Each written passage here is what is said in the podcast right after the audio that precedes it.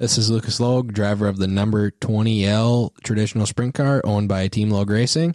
And if you're headed over to Cedar Lake Super Speedway to watch some dirt get thrown, you better tune in to the RTS podcast.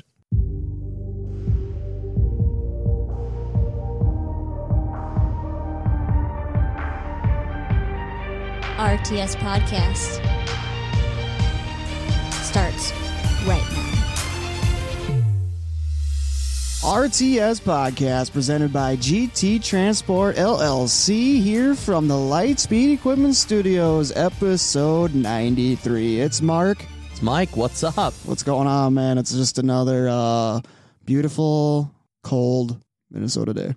The sun's shining right now. It's not too bad out there. It ain't warm enough to be racing sprint cars. It is not. Hopefully sooner than later, but it's not looking good, is it, Marc? It is not. Uh, looking at the uh, forecast for this weekend for the uh, spring sprint car spectacular at Cedar Lake, it's not looking good, Mike.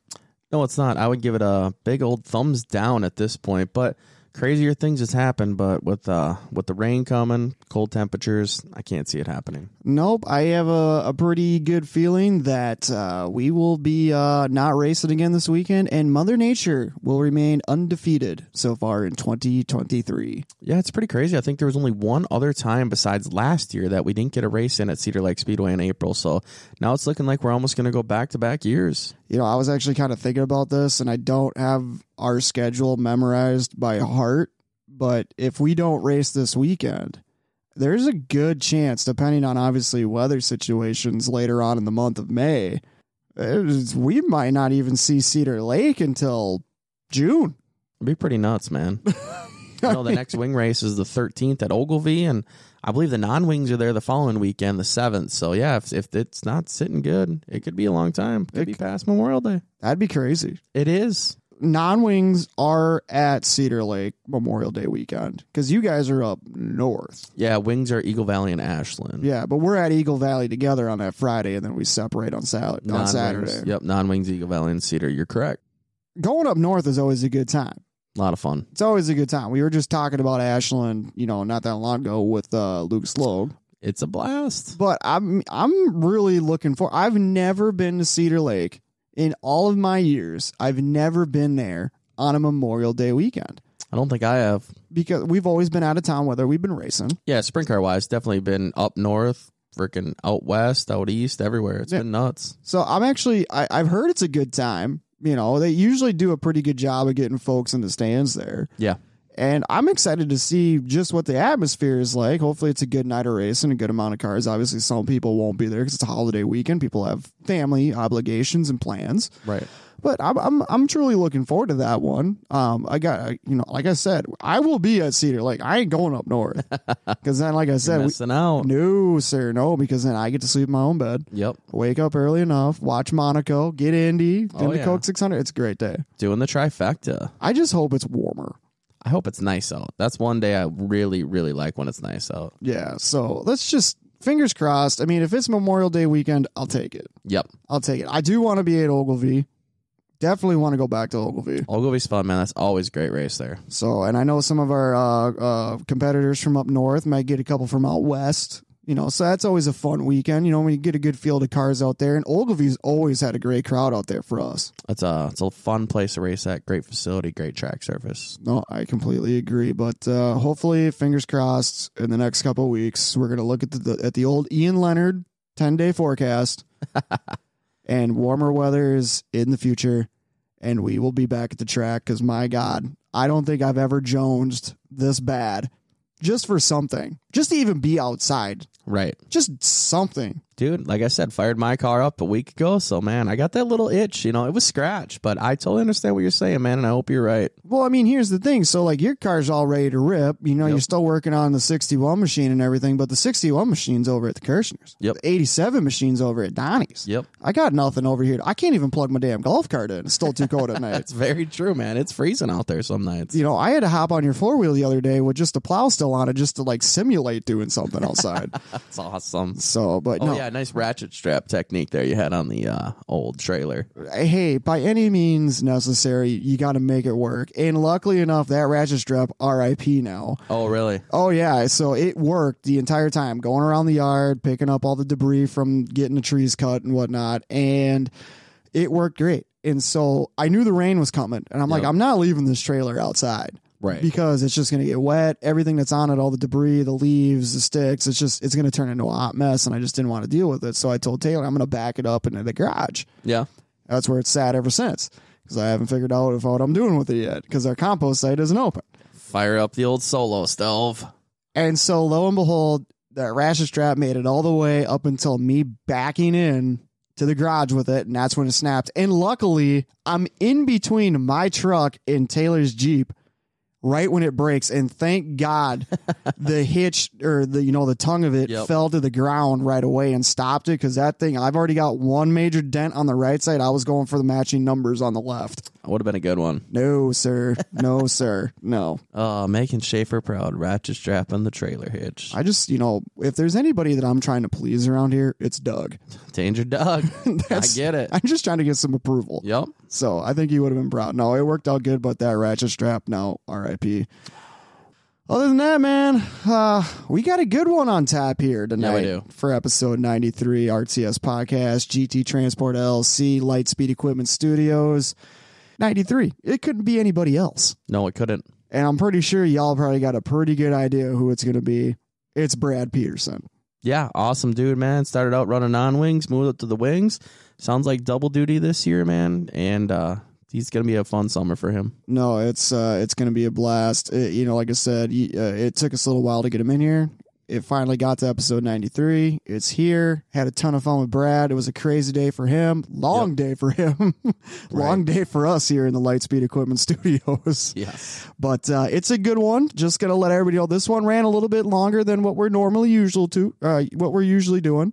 But it's totally worth it. It's a great listen. We had a great time with Brad. He brought us some gifts and everything. I'm still munching on those Hegberg's uh, beef sticks. Have you had one yet? They're they're amazing. Oh, so good. so good. I really like that trail mix stuff that he always brings to the track. I've never had that. Oh, it's just meat, cheese, amazing. Lights out. Yeah, I'll have to remember that next time. I'll have to run over there and get a scoop. absolutely. So, but uh, yeah, without further ado, hope you guys enjoy this one. It is the driver of the number 93 sprint car, Brad Peterson.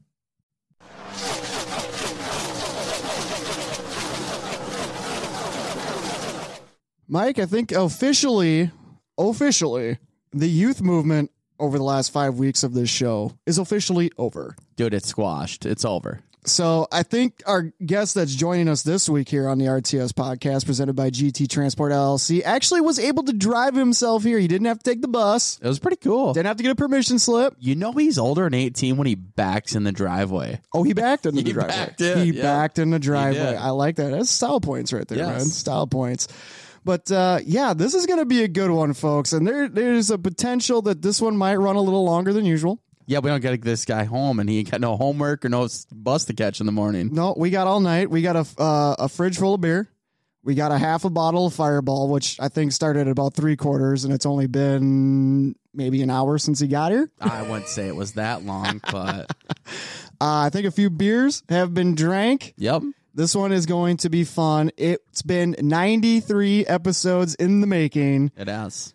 This maybe took a couple years to happen, but we finally came to a conclusion that, hey, on episode 93, this is when it's going to go down, and we finally made it here. We did. So without further ado, it is my pleasure to bring in the driver of the number 93 sprint car, Brad Peterson. What's up, man? Welcome to the show. Dang, guys, that was quite the introduction. I wasn't nervous until you went through that, and you guys are professionals at this. And I was just like, yeah, this is going to be fun. I can't wait to do this. And I, yeah, no, this was pretty cool. And that was a hell of an introduction. And I backed in in case I got to get out of here, you know, because we're going to be here for a while. I just back it in, and then I can tear out of here and head for the hills, you know. I know we tried do, setting this bad boy up a couple years ago, didn't work. Tried again last year, didn't work. And then you and me just finally came to the agreement and said, hey, when you get to episode 93, call me. Yeah, and you hit me with that 92, and I was like, God dang, this thing's going to happen pretty quick here. Even though 92 was one of my first race cars, it actually started with the number 91 was our first car. It was an old rigid quarter midget, and the numbers progressed up to 93, and now every car's 93. It seems like, you know, so we're not going to go to 94 or 95 that I, that I know of. We like the 93. It's got a cool look to it for us, and yeah, it looks good on the car, and even the kids coming up through carts are in the same number 93 so the layout of the number is that Marc Marquez number 93 superbike. And I big motorcycle fan. I race motocross uh, was fast at it wanted to get a superbike. And I thought you know what? That could be the end of things because I like to go fast and them things are uh, you know ridiculously dangerous. Uh, Yeah. not that sprint car racing is safe. It is one of the most dangerous forms of racing. And I just figured it was safer than falling off a dirt bike you know with age get a cage but Right. yeah that's uh That's a good one. yeah. With Oh, age, yeah. get a cage. Oh, I heard that. I thought, and actually, we'll get into that story, how it all happened. So, But I I have one follow up question to that. You know how he's talking about the 91 to the 92 to the 93, but he kind of stopped there, didn't go 94, 95. Now, say you did go to 95. What would the contract negotiations be like with Kevin Bradwell to assume that number fully? I mean, we talking case of beer? We talking cash exchange? Like, what are we doing? Mr. Bradwell at Bradwell Enterprise Truck and Auto is actually, you know, Free one of- one of our. this guy actually saved my night more than one time. I'll be in debt to him forever. We uh, have a working relationship up there in Luck, Wisconsin, Milltown, and uh, yep, nope. I think we're already part of a team there. So that whole 95 thing, we just have to plug the or get a 94, uh, you know, involved with this whole deal. So There you go. Yeah. Kevin Bradwell would be a good uh, num- episode number 95 if it isn't already booked. Would be a great one to get out here on this uh, podcast thing. He's got this guy's a wealth of information. He's been here since day one. He's actually an innovator in the UMSS, and now he's still around. And I don't think he's going anywhere anytime too soon. no, it's definitely in the books and his Lightning McQueen, you know, style that he's got going on. Uh, thanks for uh, giving away. Oh, Nothing isn't confirmed of yet. Right, Nothing. right. Nothing is ever final here. Nope. Things can change on the fly here.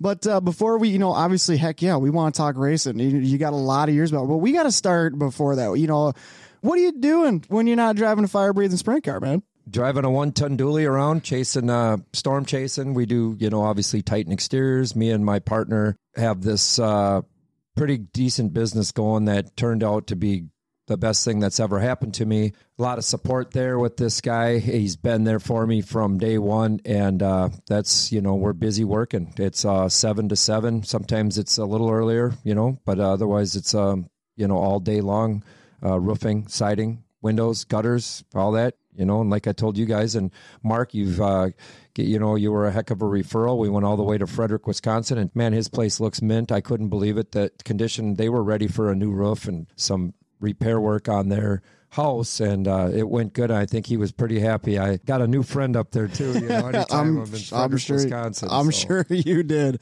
I am absolutely sure you did. No, they had nothing to rave about the work. They were very happy with it. And uh, yeah, actually, uh, if it's not too dark out, I might have to get the number of your chimney guy because mine's falling apart up on top of the house. yeah, we'll definitely patch that up for you. But besides that, you know, we like to have fun. We ride dirt bikes, four wheelers.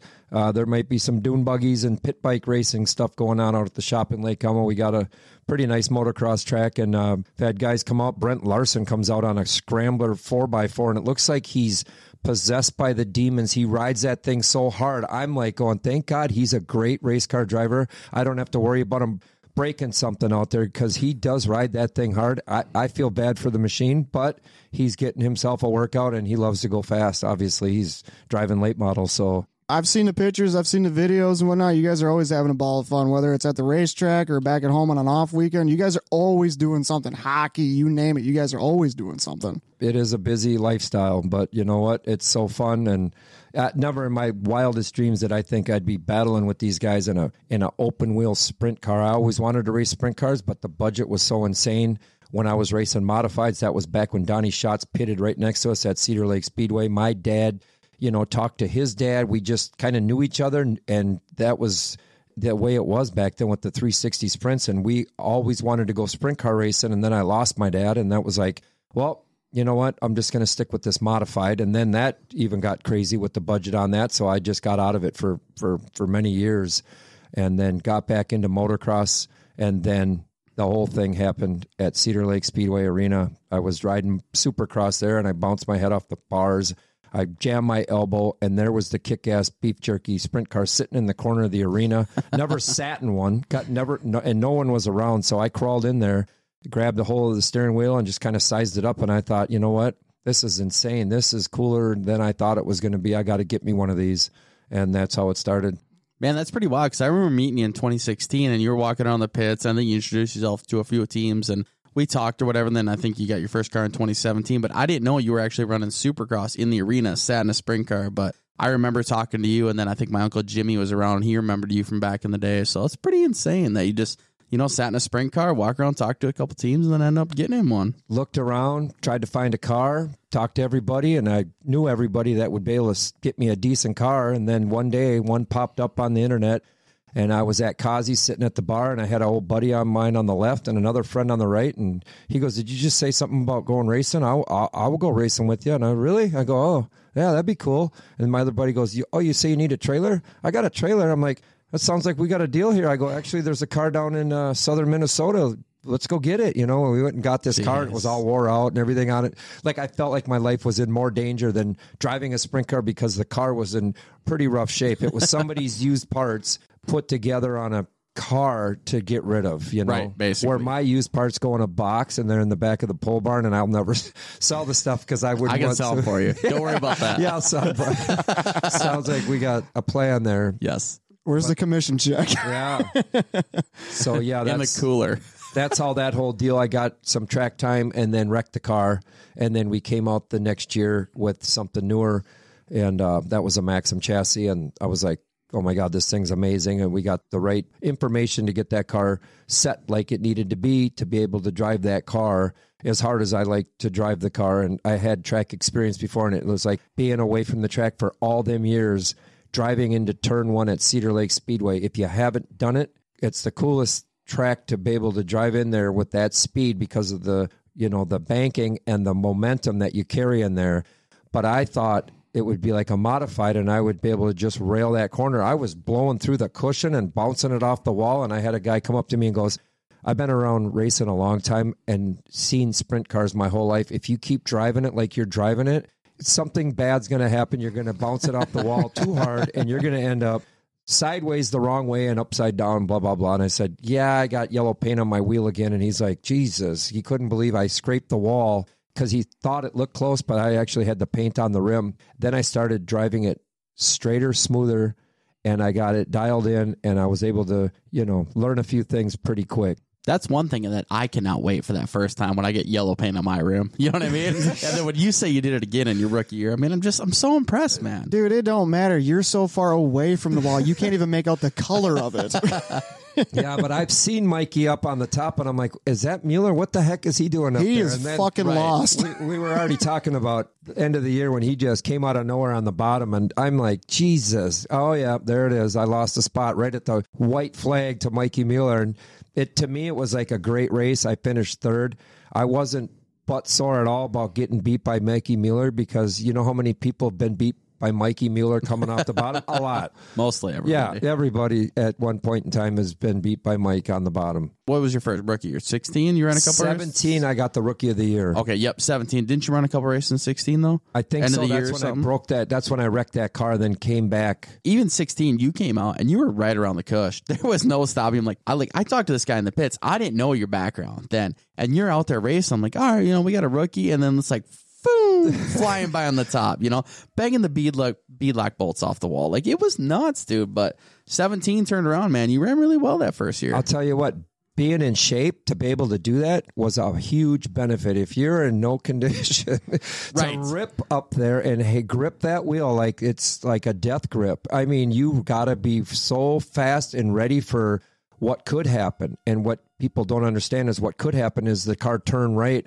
and you either bounce the right front or you catch the right rear real hard and it turns that car.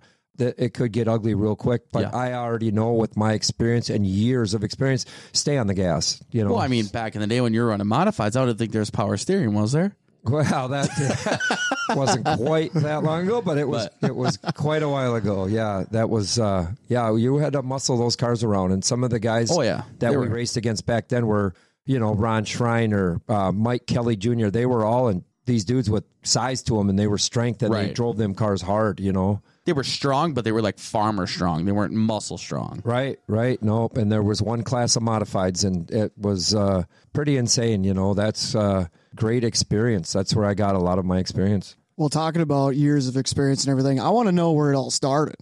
You know, you've been doing this thing for a while, man. Where did that where did that uh that passion for racing come from? Where did it was Boy, this is going to go back a ways. So I got to know. I had uh, bet in quarter midgets. So I ran quarter midgets. We went to Elko. We bought a couple cars. Somebody my dad worked with said, Hey, we race quarter midgets out at Elko Speedway. So we got a car and it was a rigid chassis. We didn't know they had suspension. We just got a deal on a car.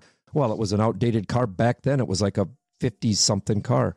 We ran it, the wheel fell off of it. Somebody said, You can't race that car. We ended up with a, a newer car, which was still an older car. We were budget racers. We Our hauler was a 79 Lincoln Continental town car pulling a snowmobile trailer. There may have been one custom van with a cool trailer. I mm-hmm. mean, everybody had whatever it took to get to the track. My dad was amazing. They worked on these cars and engines at 3M. He was a 3M. Uh, he was a machinist, multi-craft supervisor, and an electrical engineer for the main plant at 3M. So these guys would uh, work on these engines. They got us something competitive, and uh, we did good. I won the quarter midget Grand National Champions, and well, I was 13 years old, I think it was, in Toledo, Ohio. I flipped end over end in Denver, Colorado. We went down to Florida. We raced all over the place Wow. and it was just a great experience running a Goddard. I got huge trophy still. It's one of my favorite trophies. It was as tall as me.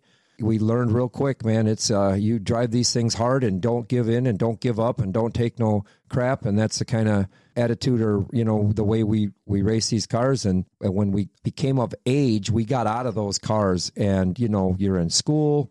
You got friends. Everybody's riding three wheelers and four wheelers all over the place. I wanted something I could ride and drive besides the racetrack. So I got into dirt bikes and uh, had gravel pits and racetracks all around me. So I got into motocross and did that and uh, was pretty good at that. We went AMA Amateur Nationals and I finished 11th in the B class. Back then it was uh, A, B, and C.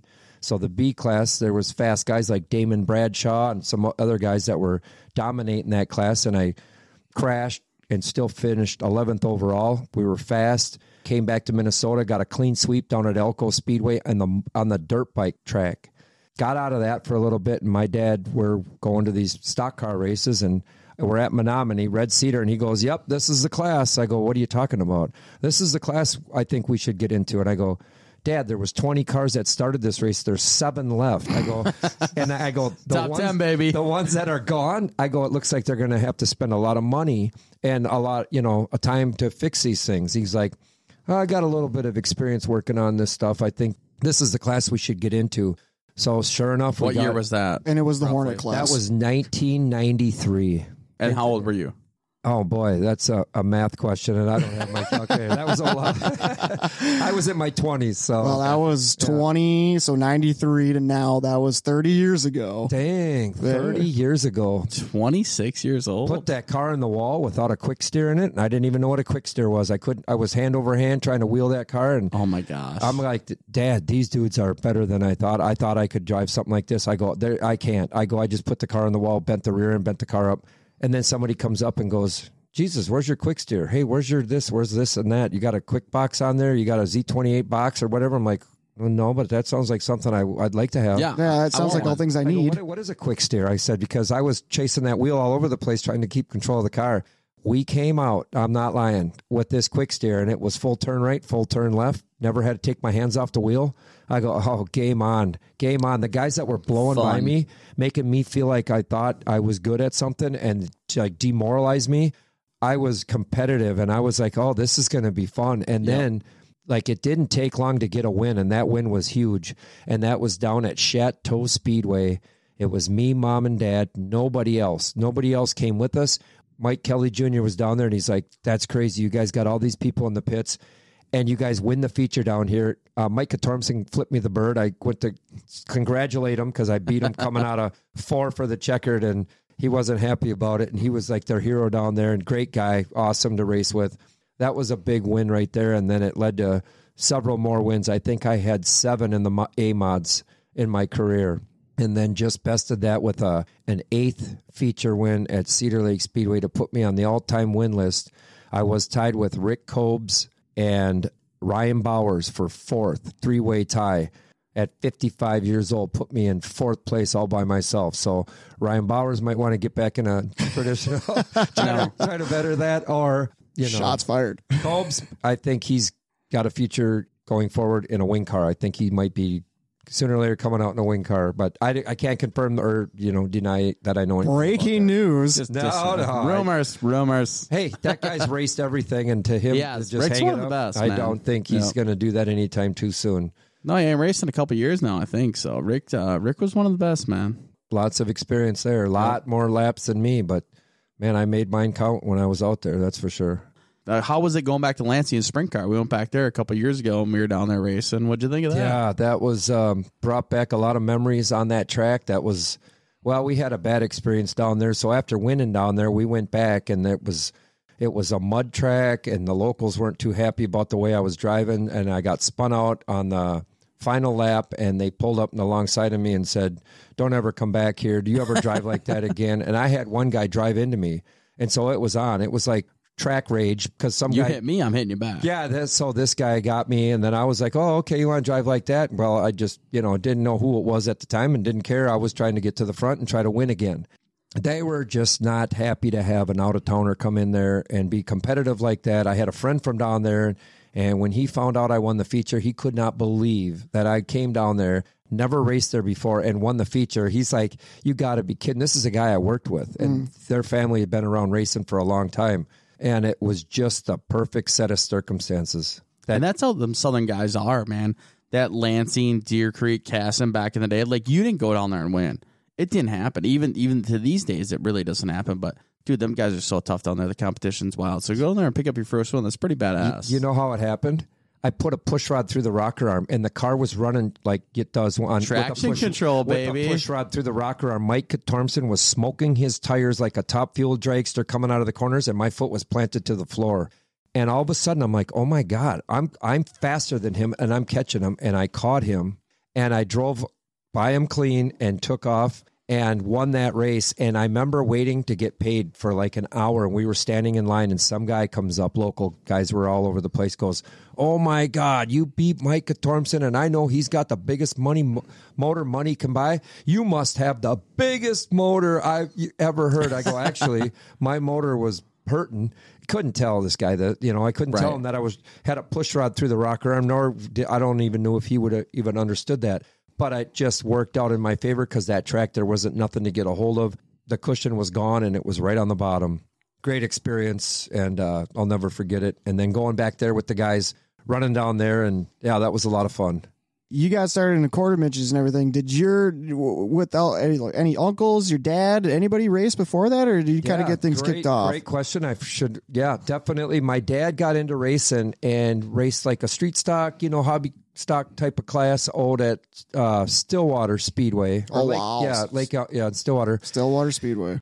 once the family thing happened, he felt you know this would take away from you know being part of you know a family or whatever. But my grandpa raced uh, open wheel sprint cars back in the day when they felt like it was safer to be thrown away from the wreck, and they broke their necks. And uh, Arling Lake was his name. He drove the Lake Ranger.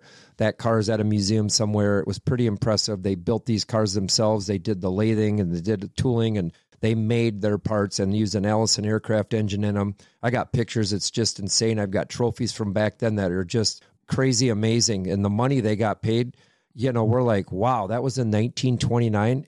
It was They- big money. They, they, it was a way of life. They actually transported those vehicles across to Pennsylvania in 1929. I don't want to go to Iowa in my freaking Dodge. Well, my new truck, I want it, no problem. But my older truck, I mean, you know, you're always You're driving well, you that gotta drive. Be Right. prepared. You got to do your wheel bearings and everything. And they drove and hauled these things for days to go racing, and Yep. they raced all the time. It was uh, pretty crazy to see that kind of lifestyle. You know, Would it paid good money back then too, though. they all they all did pretty good. Yeah. I mean, literally, I mean, and just to go back, you look at any type of racing with that, it- whether it was NASCAR or you know dirt racing back then, like that's what you could make a living off of it. Now, were you taking vacations to Cancun while doing it? No, but you were able to make a comfortable living. You were putting food and bread on the table and moonshine Yeah. in your trunk. I mean, it just the way of life Moonshine, back I then. think that was pretty Yep. pretty popular back then. Yeah. And, uh, well, crazy thing, crazy story is that we won the quarter midget grand national championships in Toledo, Ohio, 1978.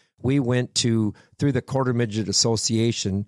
Twin City Speedway. They had a oh. drag strip and a dirt track. I gave Doug Wolfgang his feature winning trophy Really? at, at 13 years old on the main stretch during that race. That was crazy. And I have a picture of it somewhere, and I've looked for that picture and can't find it. But I thought those cars were insane. Someday I'd love to drive one. I never That's had no idea that I would ever, you know, be able to drive one. There was another kid there, but we got to present him that feature winning trophy at that racetrack. Wow, That's pretty cool. That's a pretty sweet story. I mean, Yeah.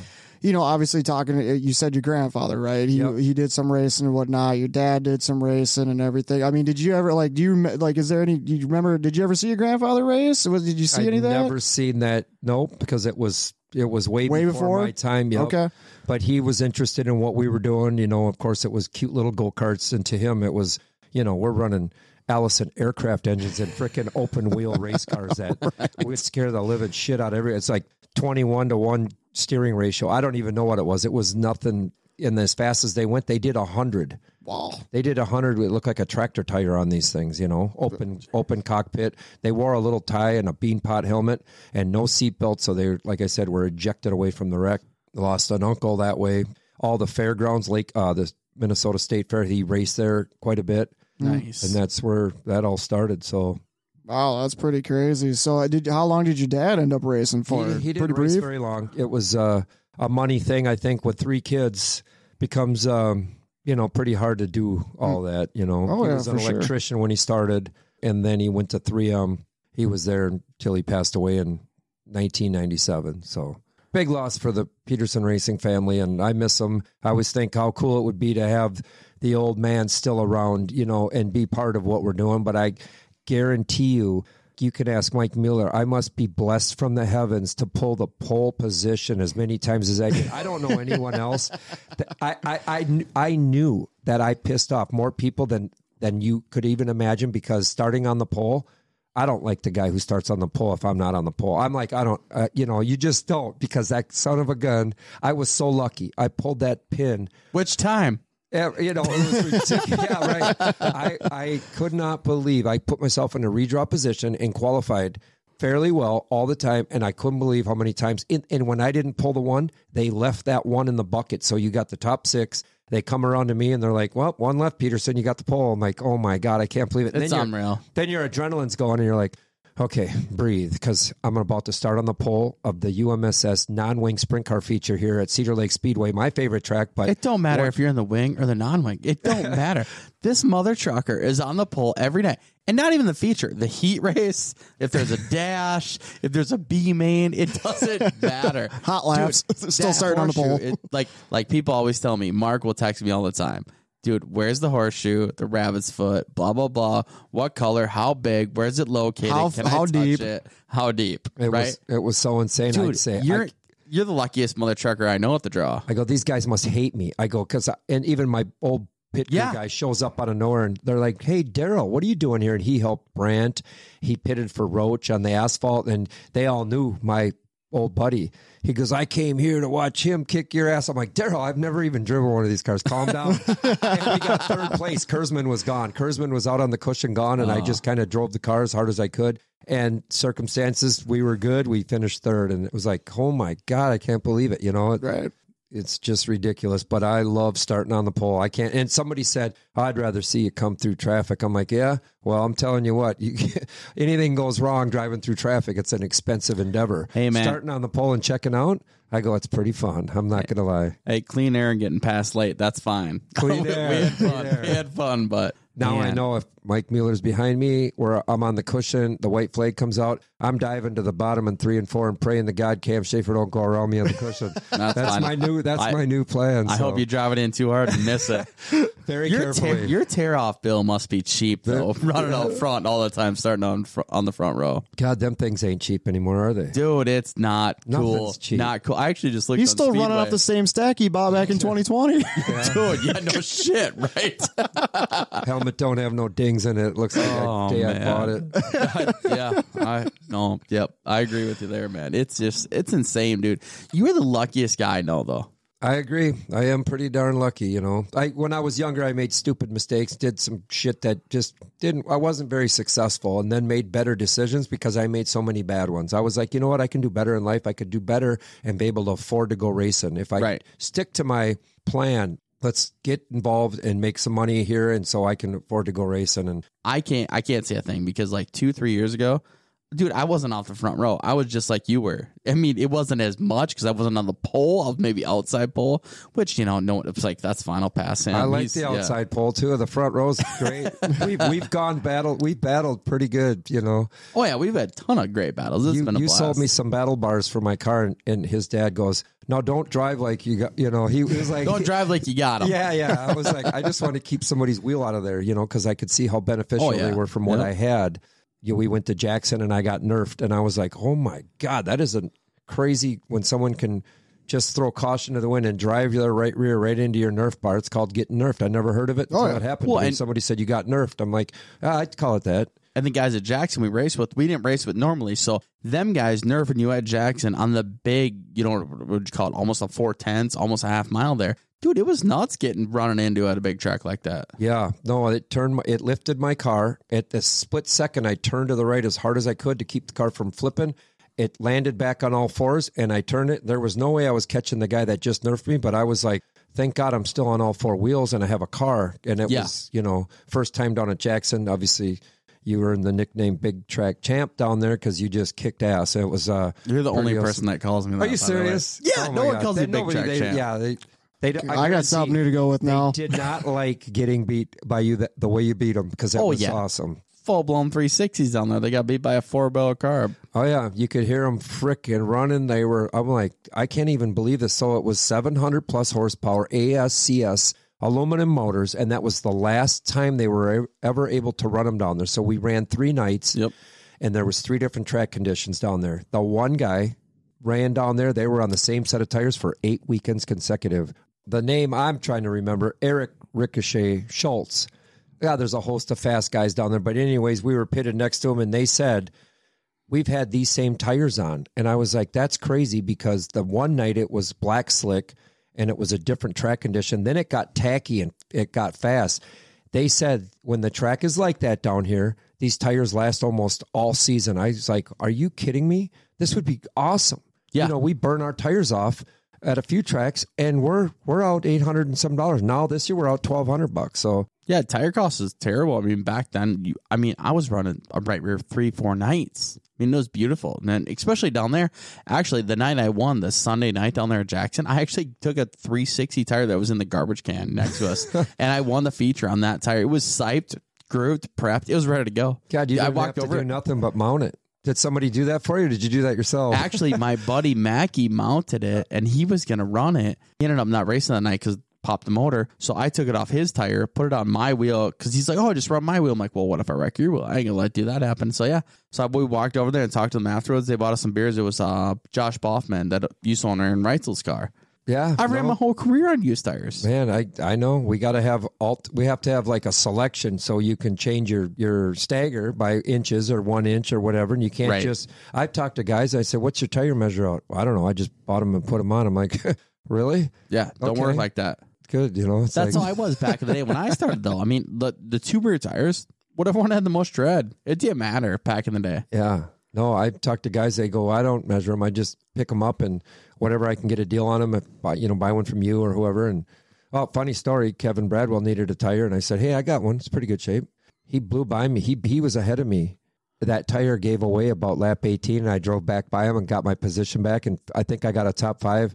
The next week, I said, "Hey Kevin, how you doing on tires? I got another one of them tires that's probably going to give out, give out a lap, around lap 15. It'd be real easy on me then. You know, it was Nice. funny. We yeah, he laughed about it too. That's the best part, man. Joking with your friends about It was like 20 that. bucks. It's Like, the best. he might have gave me 20 bucks or something. I might have just donated it.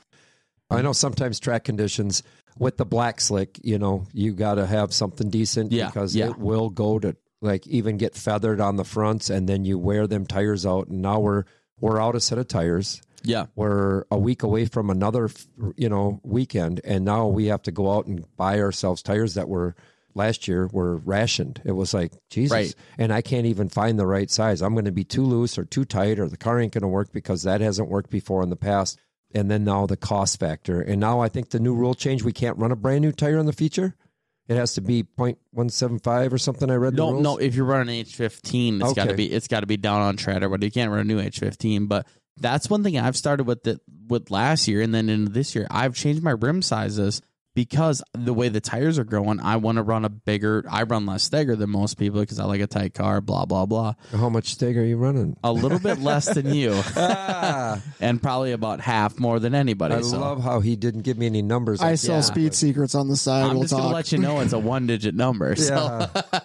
No, it's definitely less, but like that's one thing that sucks. Like you gotta change, you gotta change your stuff, and it costs more money to buy wheels than it does to buy tires at some point. But buying wheels to change for this, to change for that, I mean, it's it'll end up better in the long run, but it, it's still a Some- shitty situation. Some of the best tire information, stagger information, shock information has come, I would say, after 10 p.m. on a Saturday night while Yeah. people are out hanging out and drinking. I'm like, Chris, my crew chief, Chris Sathers, without him, I wouldn't be where I'm at. I go, did you just hear that?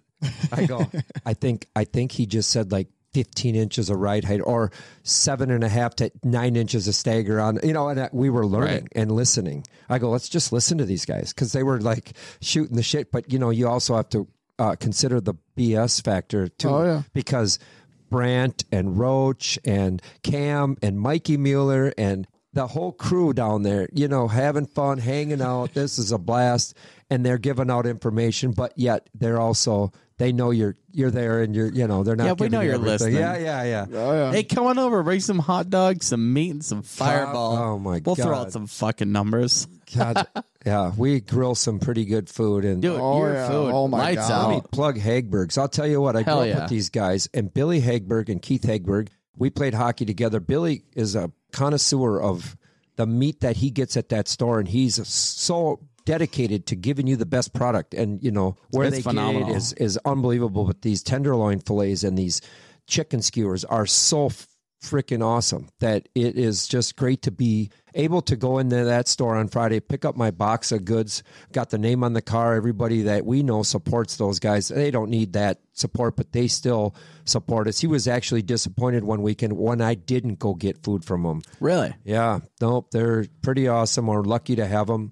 Pork chop on a stick Tuesday. If you're anywhere near Lake Elmo and you don't go in there, it's your own fault. You're going to put a best piece of tasted meat you have ever had in that pork smoked pork chop. They have that perfected, Hands down. Yeah, yep. And you can pick it up. It's in tin foil. You can throw it in a little basket. Take it, you know, to out the door and on your way. You know, Dude, the trail mix meat and cheese thing, meat and cheese that you had at a trailer, phenomenal. So I just talked to him tonight on the way, and he's like, "Let me know when and what you need and how many people." I'm like, "All right, sounds good. Nice. As long as it don't snow tomorrow." Let's that's the cool thing about the racing community. is So, like, if you've got different variations of where you can pick to eat at the Yeah, racetrack, you so do. you know Cedar Lake they got good concession food, Yep. or you can stop by the '93 trailer and get some Hagbergs, or you stop at the Kirchner trailer and get some Mama Michelle home cooking. Right. It don't matter, man. You're getting good. You're good. You're getting fed when you show up to Cedar Lake Super Oh, I- Speedway. I've been to the Kirshner trailer too and got a bowl of chili, and I mean, I'm like, "Dang, this is awesome." It might have been hot. We weren't like grilling, and they, them guys too, they do it right. no, they do a phenomenal job there. I know we were on talking about Jackson, and there was so much more to talk about that, but no, that was pretty cool. I- yeah, absolutely. A hell of a I weekend. think there's a hell of a group of racers from down south that are so good and so competitive. And I don't know their backgrounds, and we don't know everybody's backgrounds, but when we get together, I mean, we don't care where you came from or how you're doing it. We want to beat each other, and we race as hard as we can go all the time. especially in the wing class, because there's not as many as there are wing cars. So you know what I mean. All of us when we go to Jackson, we want to have as much fun as possible. So we want to make that the best experience that we could. You know, I don't think there's as many non wings because they're so damn dangerous. These cars, I mean, really are no joke. They are the fastest cars on dirt without a wing. Yep. And the cage is, I mean, literally, what are we at? 1,250 pounds? We have to be 1,550 pounds on the scale with, you know, a small block Chevy right, right there between your legs. It's, there's nothing. The reason I do it, I love to go fast. I love racing cars, but there is nothing like this. I've driven other cars and I've been like, holy cow, that's insane. That's great. But the sprint car, it's just brutal speed. It's so light. And I know we got more and more interest in this non wing class than we've ever had. It's had its ups and downs, but more people are are looking towards this class because of the opportunities, the cost factor. Now the tires just went crazy, but it's a class you can get into as a novice, as an experienced person, and you can be, you know, competitive in it. So you did a bunch of non-wing racing, and then you switched to wing last year. How come you did that? obviously we're at the racetrack there's the wing class and i've always wanted to drive a wing car i just felt like what we had we weren't going to be competitive with that car i wasn't going to be able to have a crack at it and be very competitive so i can't remember what happened. We were like you know what? This motor's pretty good. I think we're decent. We're okay. I know there's ls there's 305 motors. You know that 305 is a pretty impressive uh It's a nice engine. piece. it's an engine with the Yep. fuel injection. Obviously Right. the high powered 360s run a fuel injection. The 410s run a 410 injection system. I had thought we would we were going in that direction until we were told that, that we weren't going to be. And that's Right. all i know. And anyway so i said you know what? Let's throw a four barrel on this thing and let's throw a wing on it i got sponsors interested in seeing me in a wing car i've got friends and family and i've got people saying hey you ever going to run a wing you ever going to put that crutch on top of that car and drive it like I said? You know, I've always wanted to. And True non-wing This is a crazy, funny story. So we get the car together. Scotty Brandt walks by and goes, "Did you reblock that car?" We're like, "What are you talking about? You can't run it like a non-wing." I go, "Why not?" I'm going to run it like a non-wing. I'm just going to put the wing on it. He goes, "No, you got to reblock that car." Swear to God, we reblocked that car at like whatever the numbers he said, and I can't really remember. And I doubt I wrote it down. I'm just going to have to look at the blocks, which is how you set a sprint car up. It's different because of the downforce from the wing. I go up and I look at the draw, and I'm like, "Son of a gun!" I'm on the front row. The first time I'm going to drive a wing weird, car weird. at Cedar Lake Speedway into turn one. I got I'm on the front row. I'm like, okay, I should probably like maybe tap out and go to the back because I'm not sure the car's going to do what it's supposed to do. So was this the 2021 Legendary 100? This is the 2021 legendary. That's what 100. I thought. I thought that's where you made your wing debut. Yeah. So we borrowed the wing from Jack Berger and Barry Weeks doctored it up and made it look good. And Kathy, with their graphic ability and their paint, they made this thing look like a million bucks. I felt Yeah. like the luckiest guy in the world. I thought, you know what? This is always what I wanted to do. Here I go. I get an opportunity to do this. I hope the carburetor works like it should. I hope the car turns. Brooke Tatnell said, you know, you go through the corner, you want let go of the wheel and under 30 miles an hour. And if it don't turn too sharp or don't push out, you kind of want the car to travel through the corner by itself. And I go, you know what? It just did what kind of Brooke Tatnell explained. And I go, I'm confident. So then someone said, "You don't lift." I'm like, "Okay, you don't lift. I don't. You don't need to tell me twice." I mean, so but here's the funny part. Bob McVitie comes up and he goes, "Hey, Freaking Bob McVitie. Bob McVitie goes, and Bob McVitie's coming off of a win. I think he got a win in in this car. He was close a couple weeks before this. He goes, "Hey, Brad, you done this before?" I go, "What?" He goes, "Drive a wing car." I go, "No." I go, "But I understand the concept." And it was funny. And then he goes, "Hey, do me a favor. There's a lot of lot of heat in this race. There's a lot of fast guys." Uh, hold them off for me so I can get out and you know check out and win this race. I go, oh okay. I go, well, I'm telling you, Bob, if my shit's hitting on all eight cylinders and I get the jump, I go, you do me a favor and hold hold them guys off for me. And, well, whatever happened to Bob's car, I'm not sure. He when we come across the flag, he fired. I let him fire, and when we got by the flag man, I looked down. He was front end was there, but I was gaining momentum. By the time I got to turn one, the grip was right around about a car length off the bottom. I turned the car down. It hooked so hard, and I was like, "Holy smokes!" Like full throttle hook, ripped around the corner, and then lifted on, on the straightaway because the car was starting to break the tires loose, and then did that consecutively. I think it was a ten lap heat race and won the thing. And I could not believe I was waiting for somebody to come blow by me. But at the other hand, I was going, Holy smokes! I, this is I'm the fastest flying. I've ever done in Right. a car. If somebody goes by me, they're going to probably scare the shit out of me because I'm like, what do I do? Do I challenge them? Do I race them hard or what? Or am I like running that good? Everything we did to the car, the gearing, everything with that B mod, the four barrel, everything we put together worked as It should. It's And- insane when you start on the front row of a heat race or something like that when the track's tacky and you can just hold it wide open and fly around the track like that. It's stupid how fast you're going. And then it doesn't even feel fast, honestly, in, in car, but you look at lap times, like, holy buckets. when that wall's coming up as fast as it's coming up and something you you think there is that little bit of thing in your back of your brain that says Well, I've never seen that. if something fails and i hit that you know they'll probably wake me up on wednesday night or wednesday or something because you're going I couldn't even pull a tear off, and I didn't need to because I once again I was out front and I didn't have to. But I was like, if mm, I common pull a theme. tear off, I Weird. gotta, I got to take a hand off the steering wheel. Well, people that race, they know they're like, oh, you got plenty of time. You can, you know, nah, not the way this was going down. And I was like, don't fuck up, don't crash, don't jump the cushion, don't spin it out. And I didn't think I could or would. And the track had maximum grip and it was wide open. And I couldn't believe it when I got that. I was shaking my head. I said, I can't believe that just happened. I got fast time in the hot laps, won the heat, and then fourth in the feature, which was pretty good. I felt like we had a great first experience in a wing car. Back from like the 90s when you're on the modified at Cedar Lake, then you go to the non wing and then to the wing. How much faster was that stuff? I've heard people say they've taken at their asphalt stock cars and went to La Crosse and thought they seen God. They were going so fast. Right, right, right. I was like, you have no idea. it's well, our lap times. This is funny that you said that because I was I've never tracked lap times. I'm like, hey, that was pretty good. You know, everybody's really close. We were turning 13 second lap times. In fact, we were 13 5, 13 8 or something like that. Yep. The Outlaws that weekend that they ran, they were in the 11 nines was the fast time, 12 2, 12 fours. We were at Right. 13 fours, 13 fives, one second or more slower than those cars. And and I mean, we were we were moving. I mean, you know, if something goes wrong, the damage is going to be expensive. It's insane. Yeah. If the track conditions are right at Cedar Lake, these things rip. Yep. They absolutely rip. So I'm a big lap time guy. Just to let you out there. The quickest I've ever been on a track is like a 13.4. And I was in Jeff Pellercell's 22 525. Okay.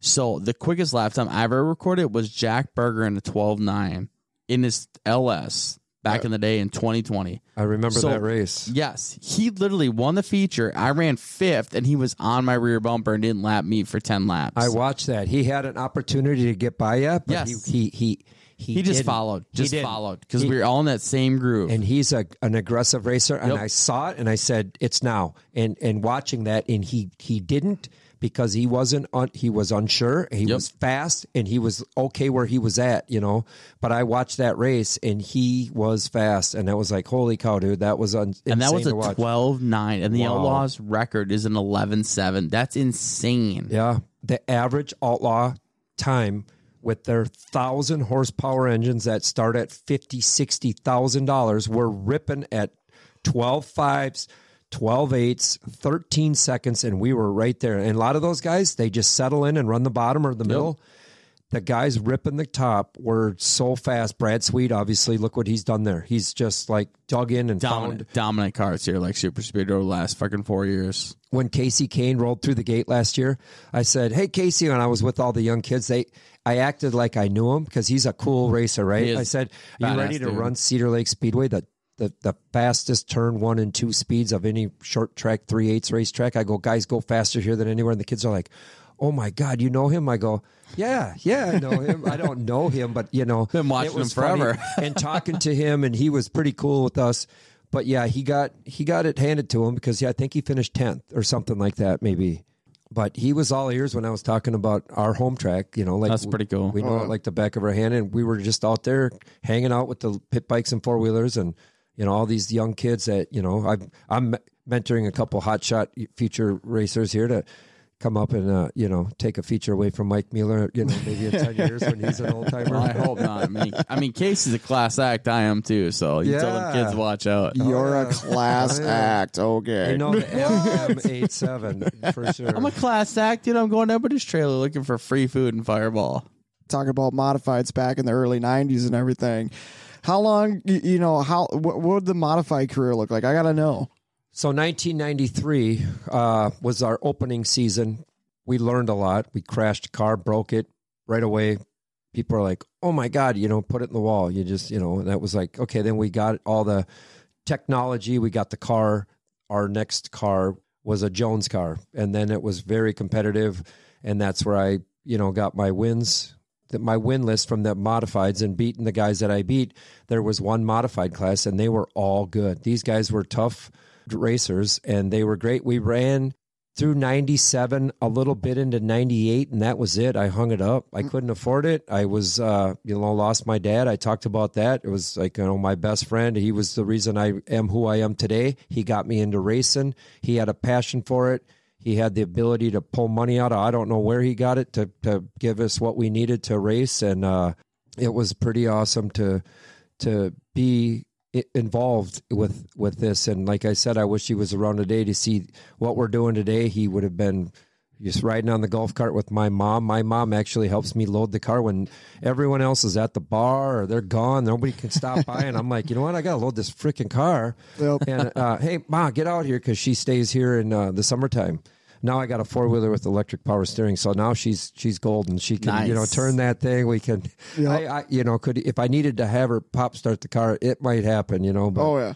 uh, I have the best crew chief in the world. Without him, like I said, Chris Sathers, uh, it would be tough to do what I do. I see there's guys out there with no crew, no crew chief, single solo operation, Yeah, no crew, nothing, not even crew chief. They just they're out there doing it themselves. and it's like, good God! And then they, they kick ass and do good, but it's you know I need to have somebody checking the things that I miss because it, it is dangerous, and I don't want to miss anything. And we had one mishap with a right rear tire, and you know not checking it for cracks and stuff, and uh, you know I got I got a great deal on a used wheel.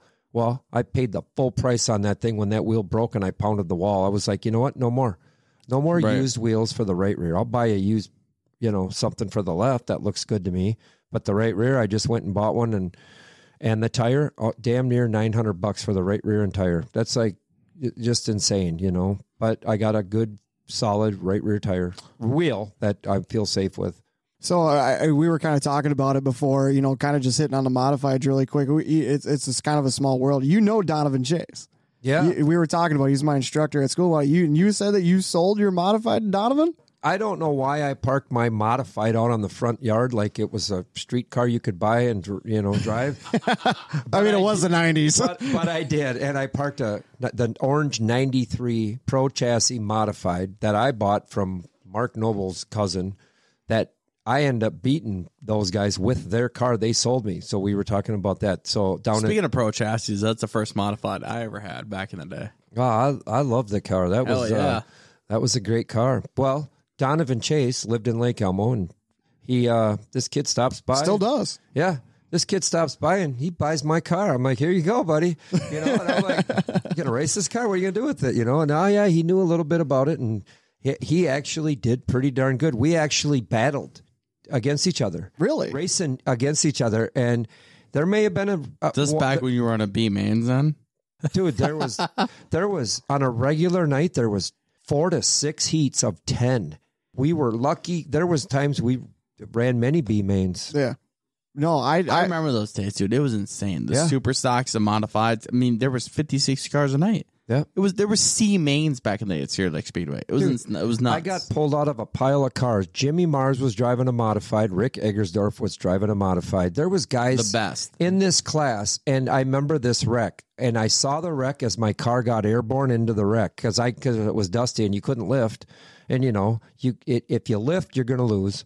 You got to stay in it. There's a wreck starting at Cedar Lake Speedway. My car was the last car hauled off, and I needed two wreckers to haul it to the pits. It was so damaged. It was Double hookered. it was double hooked. Yep, it was uh, pretty brutal. And it went on the trailer. We got it on the trailer and got it home. And it wasn't the first time. And you know, they were a lot of work. I couldn't believe it. You know, and I was like, God dang, this is expensive. This is you know crazy. Can we can we bu- rebuild this car? Can we fix it? And uh, we worked on it together. I got to work with my dad on this stuff. You know, and you know, it was. Uh, I learned a lot. What I learned, what I'm able to do today, is because of what I learned from him. And uh, I'm blessed to be in the situation I am because my dad had the passion for racing and you know being a great dad. You know, like yeah. I mean, it's, it's always got to start somewhere, right? Yeah. Yeah. No, what about what better influence to have about it? So you hung up the modified in what 97, 98, You said. Yep, I think 98 was it. Lost my dad, then I couldn't afford the racing, so I was like, yeah, I can't do this anymore and uh, that was it for quite a while. I'll You say know, from the sounds of it, it was about a 20 year gap before you got back behind the I wheel. know, You're doing it- some moto though. It sure didn't seem like it. Yeah, then I, I got in shape and started. I took a personal trainer class and learned some stuff about diet and training and uh, physical fitness. And I was always, you know, active and playing sports and boot hockey, hockey, and stuff like that. I was Which like, you're still doing to this day, correct? yeah, yeah, oh, yeah, yeah. No, I've yeah. Believe me, I wake up many days sore from playing sports, and now the kids I'm coaching mites hockey, uh, wintertime. Now they're in AAA hockey. Jace is, but uh, yeah, I was out of it for a while, and then I was like, you know what, I want to start racing dirt bikes. This, you know, I can ride pretty good. I can beat, I can beat everybody out at my track, but my track, I got it designed to my liking. So you know, if you came out and you were fast.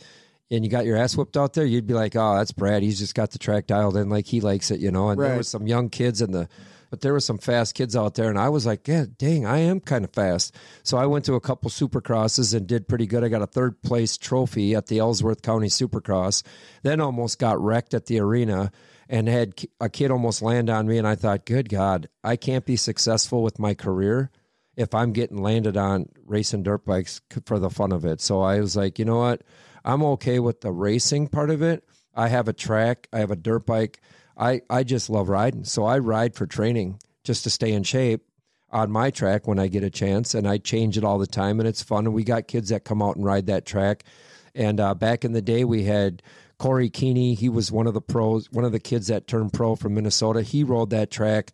Uh, the Engstrom brothers. I mean, a whole bunch of guys came out when we were younger and raced that track. And now these guys are back in my life as you know senior guys that have kids and they're so excited about coming out to Cedar Lake Speedway. We brought more people to Cedar Lake Speedway that haven't been there in 25 or 30 years that came back out because we were doing what we were doing. And the people that can't get out there, they look forward to seeing what we're doing on social media. They wish they could be out there. They got lives to live and jobs and stuff or do stuff that they just look forward to seeing how things went, you know, and hoping the best that, you know, went good for us. So we're able to lock down a lot of sponsors. People love the energy that it creates by putting their name on the car. And a lot of companies don't realize that, that Yep. the people that see those names support that company or support the people that support that. So a great uh, operation and uh, great to be a part of this thing, you know. Right. And I mean, and so kind of going back to what we talked about earlier in the interview, you know, you're talking about your, your grandfather was racing open wheel. And then you, you said you've been searching around for years and years and years for this picture of you hold, handing a trophy to Doug Wolfgang, you know, looking for all that. And then you're racing moto, you wreck, you see the sprint car sitting over in the corner and whatnot. I mean, in a million years, did you ever think that you'd be driving a sprint car, especially you, kind of the path that you took, minus, you know, right, obviously racing quarter midgets? I thought back in the day when we were gonna about to go sprint car racing when they had it at Cedar Lake Speedway and Donny Schatz raced there with the 360s and that was where I felt like we could get one of these cars. They were scary fast. I was like, holy shit! They're Stupid. There was no non-wing class there. It was a wing car. It was a 360 Power Series wing car, and they were hauling ass. And I was like, I'd love to do it, but I don't even know if I could. You know, back then I was like, you know, how would we even get started in that? We're a modified team. And to jump in to do what Donny Schatz was doing there at Cedar Lake and everybody else, I was like, okay, I, I'm all for it. My mock said, nope, I don't want no son of mine getting, you know, So these were discussions that you and your dad were having about potentially making this jump. Yep, and got an oppor- opportunity from uh, Mopar to drive the Mopar sprint car, and my mom said, "Nope, no son of mine is going to get killed in a sprint car." So then we were like, hey, "All right, I understand, mom, you're concerned." It was uh, something I was, you know, hoping to to transition in, and just never never made it there. And you know, I didn't make a lot of money at my job, and you know, I didn't do the right things sometimes, and kind of got off center. Got out, you know, got in trouble with stupid stuff, you know, as a Right. younger guy, and uh, got that straightened out, and you know, had an opportunity to get back involved. And the funny thing is about getting in that sprint car at the arena, that was owned by Matt Bowl, Oh yeah, and he's Matty one B. of our favorite favorite guys that you know he does a lot and tries to do. Well, he's got a lot of things going on with this you oh, know Oh, yeah. program and stuff. So, Absolutely. and I didn't care whose car it was. I was sitting in it. I didn't care if some guy said, "Hey, what are you doing?" Well, you got a problem? I was like, "I'm gonna sit in this car." Right. You know, thinking like I wouldn't want someone climbing in my car. I wouldn't leave my car sitting there by itself either. So You know, I uh-huh. thought maybe this And is somebody just it. left it here. Right, right. So I got in there and I it felt right. I felt like this is pretty cool. I, I think this is something I want to do. And it wasn't long after that I got that first car and then showed up at Cedar Lake Speedway. So I guess my question is, is so you had this opportunity in the Mopar car that you're talking about. Mom said, "Hell no, we ain't doing that." But now you made the decision. How was mom feeling about that? Mom loves what we're doing. And she, you know, back then just thought this was a bad idea. Now, yeah, she, but she's pretty damn nervous when I'm out there, you know. Yeah. And the girlfriend, she's a big sport. She's pretty nervous about this, you know. She's like, How long do you plan on doing this? I'm like, You know what?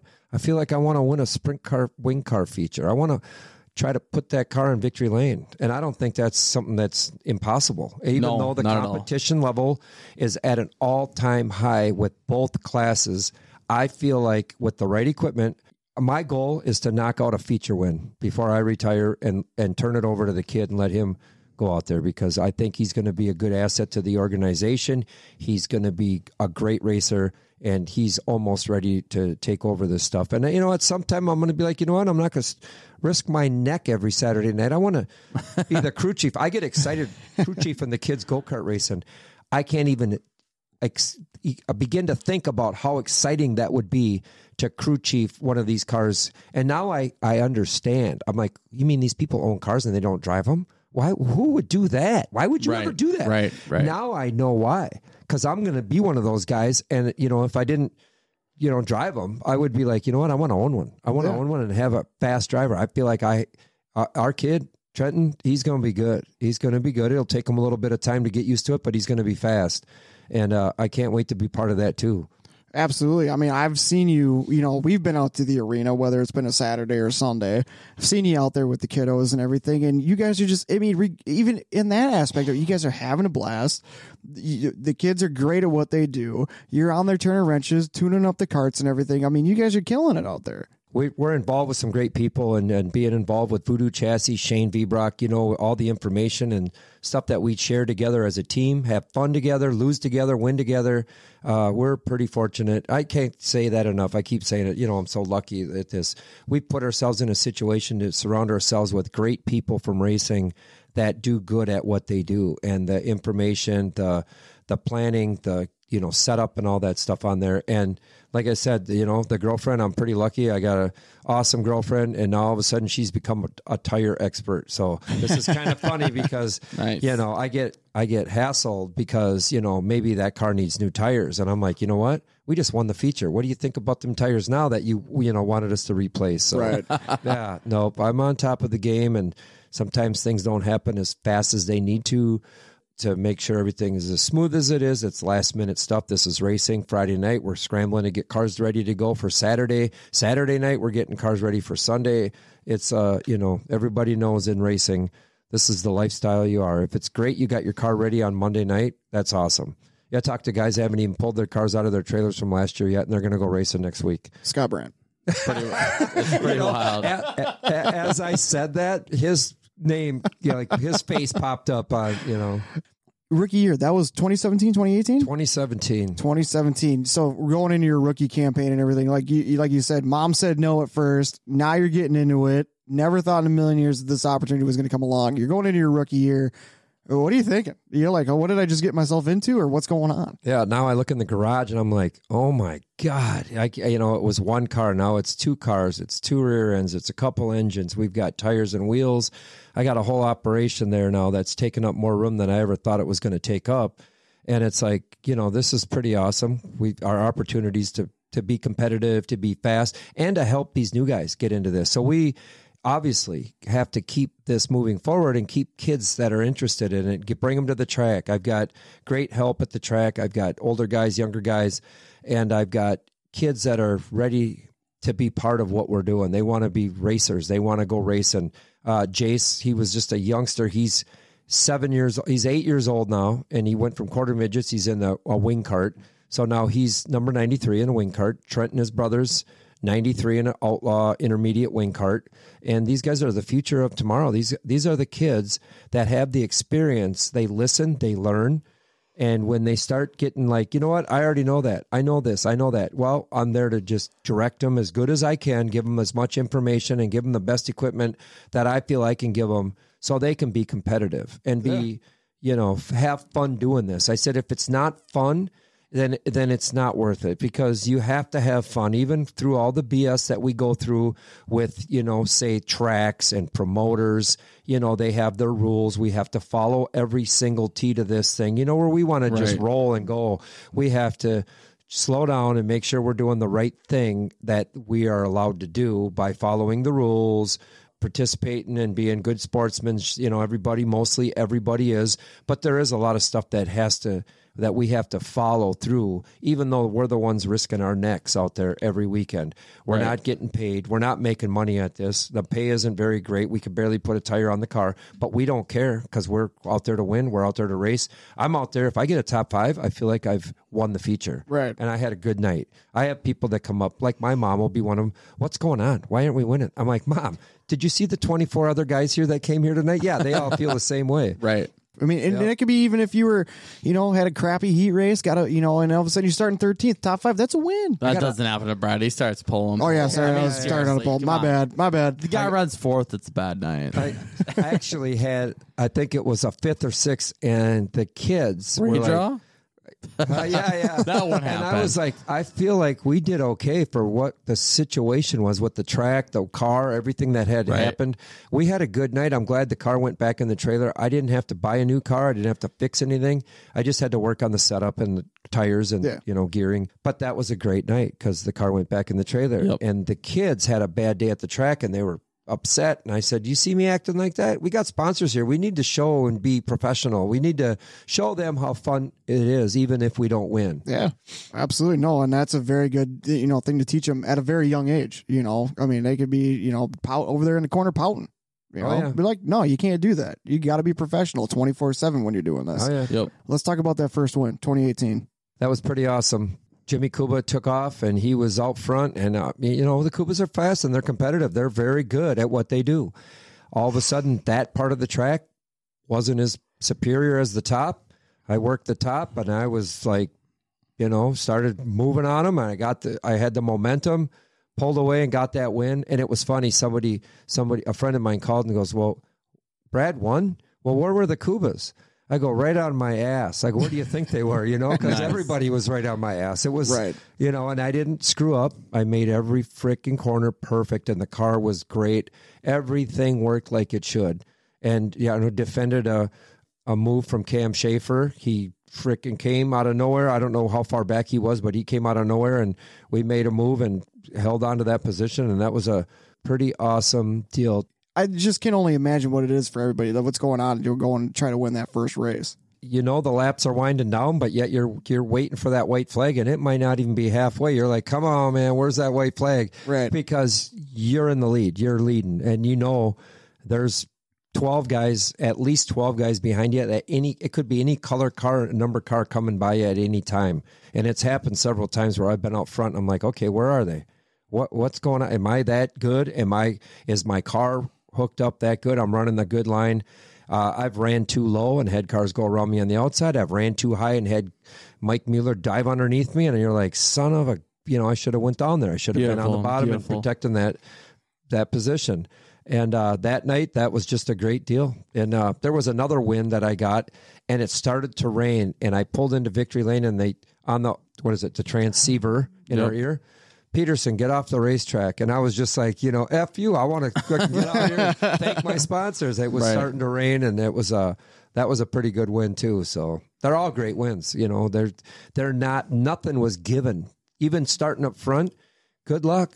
I can't wait for you. To, you know, I can't wait for Mike Mueller to start up front yeah, on the pole this year, and everybody's coming for him. You know, he better run for the stars, run for the.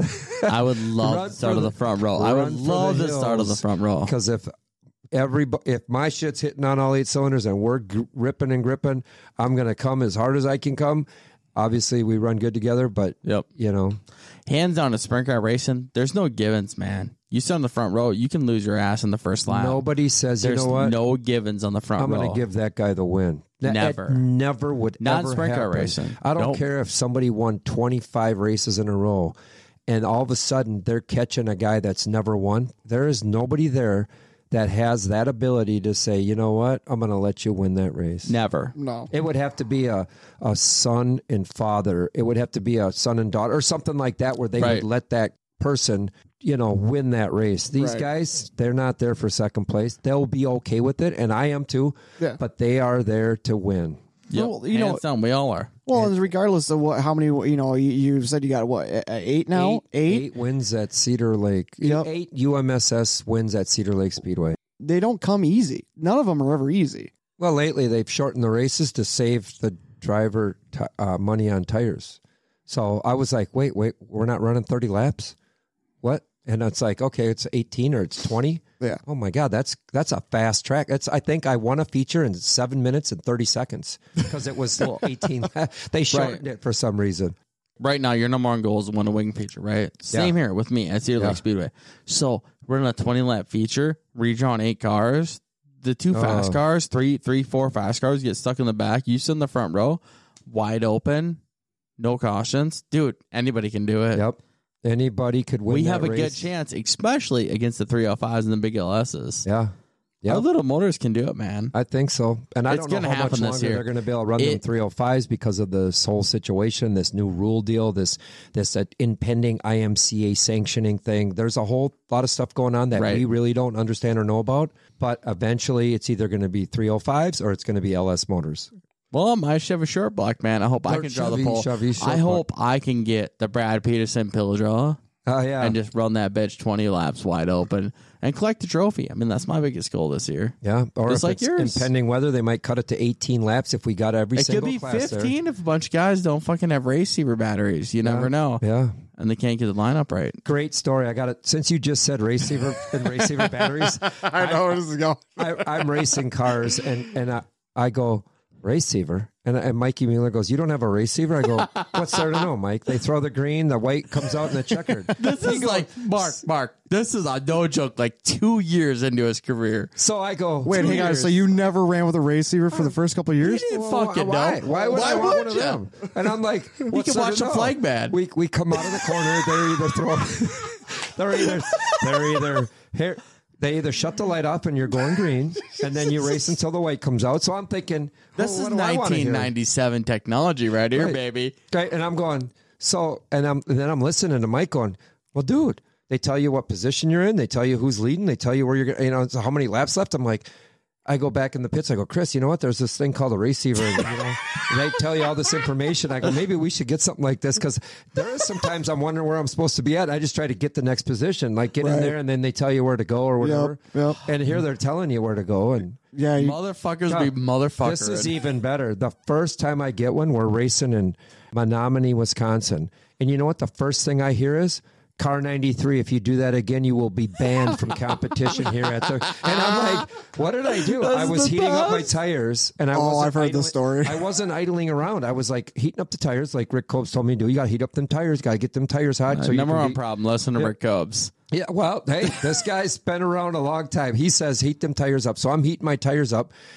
Car 93, you will be banned from competition here at the Re- Red Cedar Speedway. I'm like, God dang, I got a receiver to, to be threatened by the track, and that's what I get. I'm going to get kicked out of here. This is the best Yeah. story ever. And now I, I run a receiver every time I go. Oh yeah. No, I've heard I've heard some things. I think I even have an audio clip that I might have gotten a couple years ago from our uh, our uh, uh, Sean Sinful of him yelling at you on Oh, the best. receiver. yeah. Yeah, I've been yelled at. That's no question. They're like ninety three this, I'm like, ninety give this mother check trucker the pole every week and then doesn't have to run a race receiver. Yeah. Oh That's my! the best. I was freaking out when mine wasn't working when I was out there. I'm like, I can't do anything. I don't know what's going on. Looking for the green to come out and go, you know. And Right. now I gotta now, find now batteries. it's weird that you know what's going on. It's Yeah. like then when it doesn't work, you're like, shit, what's going on? Why are we going green? Oh, Why yeah. didn't they say one to go? Is it two to go? Are we going green this time by? Yeah. What's going on? I've heard the thing. I like when they're giving you the thumbs up and the track's so greasy, it's like you could make it into pottery clay and frickin' it's just wet and slippery, and they're giving you the thumbs up like, uh, no, do not throw no. the green. Even when it's ready, I'll drive by, thumbs down. I'm the only one shouting on the radio. Mike, you're the one with thumb down. We're going green next time by. I'm Oh, like, what? Jesus. Yeah. Oh No, man. that feature I won last year, I guarantee there were people in there saying, "Hell no!"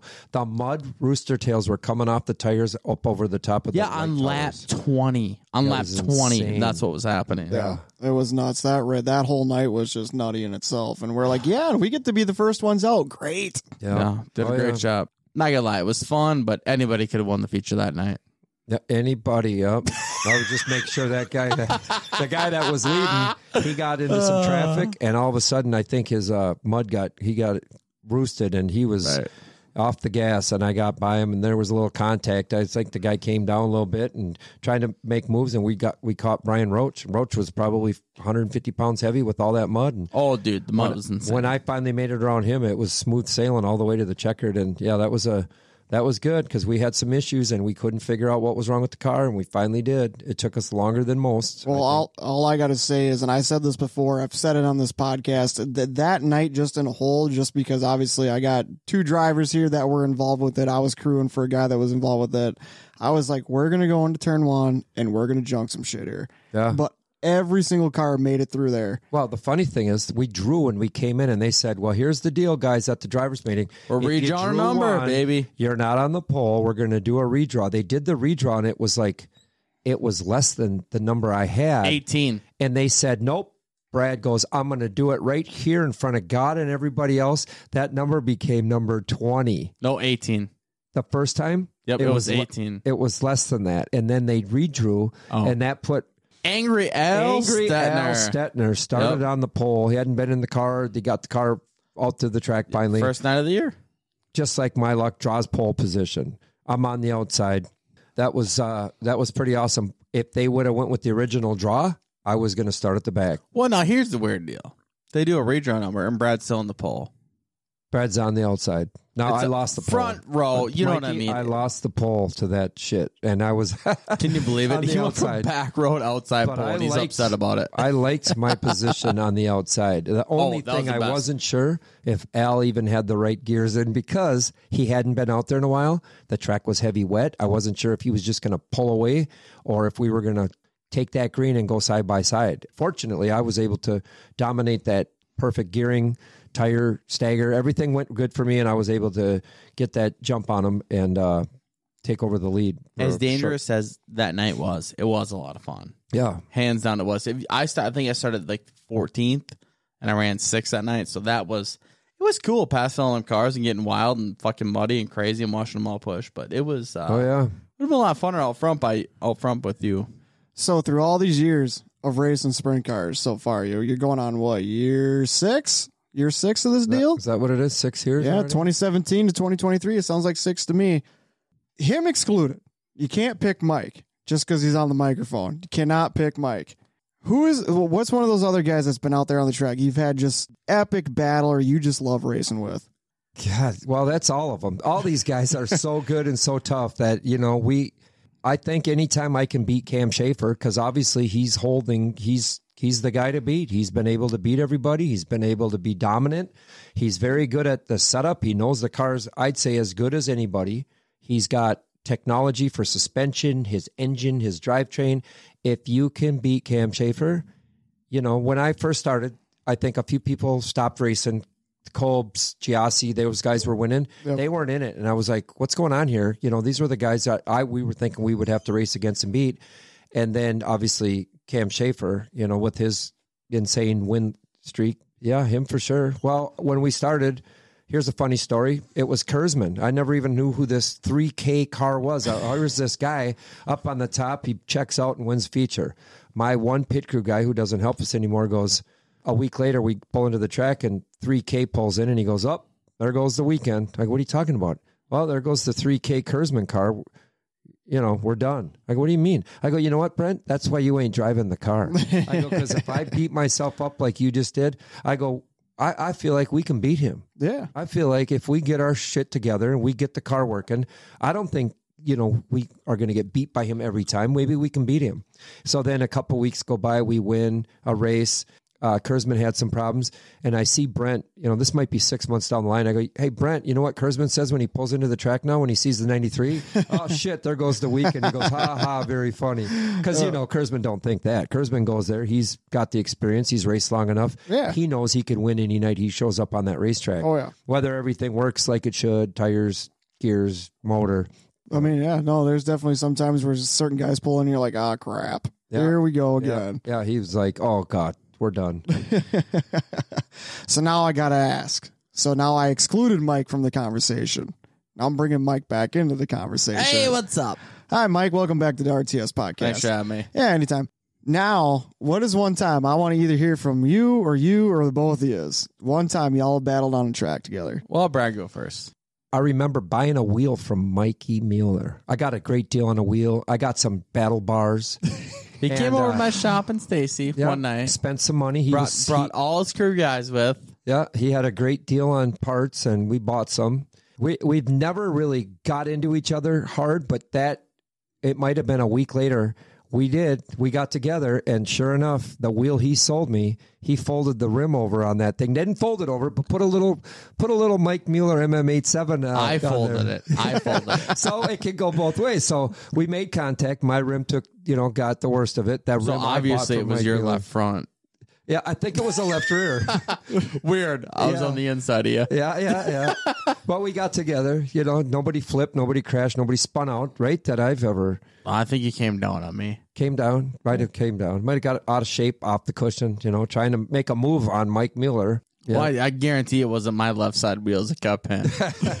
yeah. They were too busy hugging the f- infield tractor We had tires. we had the oh. rubber from his tire on our car. You know, could be taken any. yeah, I think I gave you one. two I front think tires. If you looked at that video from three different directions, from three different people, you get three different. But there was no takeout. There was no. We raced hard. I knew that if I put my car between Mikey Mueller and the wall, or Mikey's running, I got to be careful and be. I have to predict like his momentum off the corner and how he's going to drive into the corner before I stick my car in between them. Make sure I'm got the. Uh, the momentum to pull off that move. So you got to be calculated. You got to be smooth. Mikey Mueller runs good. He's he's staying on track where he's running. He's going to hit his marks and run his groove until he sees something different. You know where he has to move around a little bit. So we've we've been beat by Mikey and we beat Mikey. And I don't know the numbers, but I guarantee it it would be pretty fun to to, to see that because it's been back and forth for the over the Yep. years. No, it's been a lot of fun racing, man. You're one of the cleanest racers out there too. That's the biggest thing. Yep, I don't like to spend any more money than anything that I can control, like getting into a wreck or getting making contact. There's some guys out there using bumpers and stuff like that. These ain't modifieds; these are sprint cars. Right. You can get hurt in these things if you run clean and you're good and you got your setup and you're a faster car. Your opportunities will present themselves to make your move and pass. And once you see that big right rear from somebody, your option isn't to to try to outrace them on the outside. It's to get in line and try to counter that at another time. Don't mess with that right rear. Uh, obviously, when I lost my car to uh, see Cunningham car, got into a car, turned a little bit. I climbed that right rear, and my car launched, and it went up and over two, three times. Ma said it flipped seven times and over. And it was probably like three, but it I'm sure she was counting. it junked that car. There was nothing left of that car. That car Right. right, now, I think, is a rat rod chassis somewhere, you know, in Iowa because the guys were looking for rat rod chassis. Well, it's got another life. No, that's actually kind of cool so. deal. It's, yeah, I felt good because that was a great car. And now I have another Maxim chassis for my wing car. So I'm excited about this season with that car. Straight, never bent, never tipped over.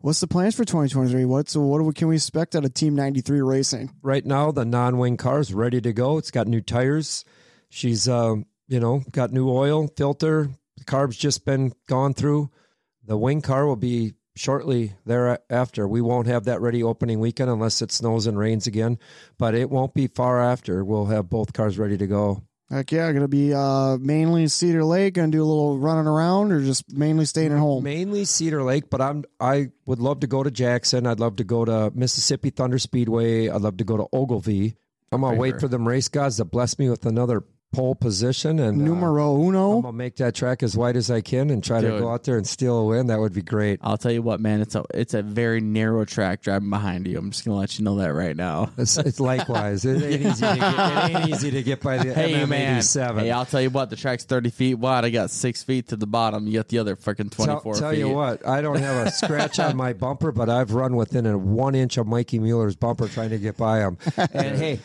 the last time I got, I made a pass on Mikey Mueller. He was fast, and all of a sudden I seen his wheels turning left, and the car was pushing right for a split second, where my car laid in there, and it was like full force. In that race, I I I ate it up a little bit and let it slide. He had to check up. He had to give me that position because I I didn't have it by much. But Mikey Mueller's a freaking very good competitor, very smart, and he he let it he let it go. And then and when it happens to me, and Mikey Mueller comes flying in there, guarantee I'm not even going to look at the number of the car. I'm going to know that tire's coming. Get off the gas and try to regroup. That was a great battle. Mikey came back that night and drove by me to put himself in second place to in that feature race that night. That was great. So one thing I got to ask about 2023, you know, you're talking about, uh, you know, running UMSS, running wing, running non-wing and everything. MTS. Well, I want to talk about that for just a hot second. The GT Transport Hot Shot Challenge down at MTS this year. As far as I know, besides I think V Brock was down there with you on a practice day. You probably the only non-wing guy that's got any laps at MTS, and we're Yeah. going down there to be racing for some serious cash if you qualify for that option to, t- to take that option with GT Transport. there's a few guys that dialed in, hooked up, everything hitting right, could possibly do that. I don't feel, and actually Scott Brandt gave me shit. You're not going to take the challenge and start at the back. I go, hey, I was fourth last week and couldn't get to the front. I- What makes you think I can start? I can Right, drive from the right. back to get to the front. You know, because I was like, yeah, that's a big challenge. It's a huge challenge. You It's know, a huge get- challenge. You get a heavy track, you get some people racing side by side. There's nowhere to go. when Cam won the GT Transport Challenge back in what 2020, dude, awesome, Yeah. super cool, dude. Yeah. Cautions fell his way. He kicked ass. Track was to his perfection. One lane around the top. So I, I- mean, I think I was can watching this a year. video from somebody, and they go, "Oh, they just threw a Cam Schaefer caution." It was funny because they knew he was coming. Yes, and then the caution came, so they called it the Cam Schaefer caution. Must have been some debris. Definitely CSC. helped. That's Yeah. what we call it on the you know Yeah. us drivers. and it that's all it took. He was they grouped him up. He did his thing. Yeah. So you got a little leg up on the competition. You're the only guy that's driven, got laps in a sprint car there. Yeah, no, got- we were uh, under geared, and it was. I'll tell you, we went there. It was like 50 mile an hour wind gusts. Yeah. It was pretty crazy, and just out there with a wing car. It's a smaller track.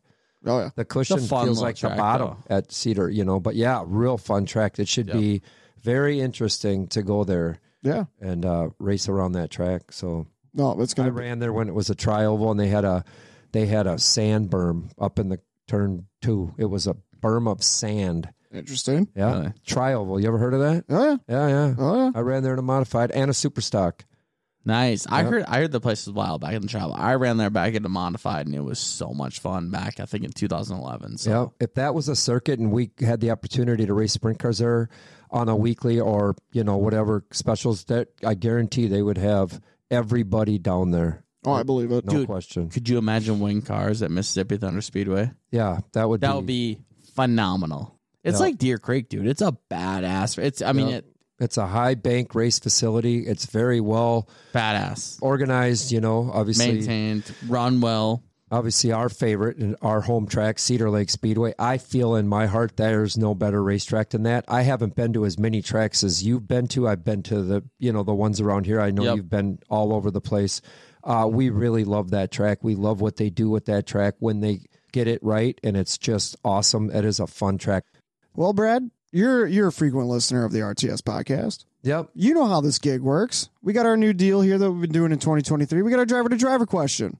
So our last driver question is coming from our last guest on episode 92, Lucas Logue, driver of the 20L. He was just in here, joined us in studio, had a great time with Lucas. He had no idea who was going to be next. I was like, if you think really hard about it and what our next episode is, you're probably going to figure it out. And I said, you, you don't know who it's going to. So are you ready for our RTS driver to driver question? I'm ready for the question. All right, here it is. Driver to driver question from Lucas Logue to Brad Peterson. Do you prefer driving winged or non-winged cars? You know, I love them both, but the ex- the thrill of the speed in that wing car and how it's so insanely fast that you feel like you're, you know, in a whole different level of racing compared to the non wing. The non wing, there's nothing like it. It's amazing. But the speed where you don't have to lift and have everything dialed in out the gate, there's no adjusting your driving style. It's you either got it or you don't. You know, right now I'm excited to get behind a wing car with a 50 inch axle, wing shocks, everything designed to race a wing car and see how competitive I can be with that car versus using the non wing car to race against the wing cars. I think there's going to be a big difference. Uh, you know, maybe I just got lucky and got my my non wing car dialed in so good I was able to be as competitive as I was.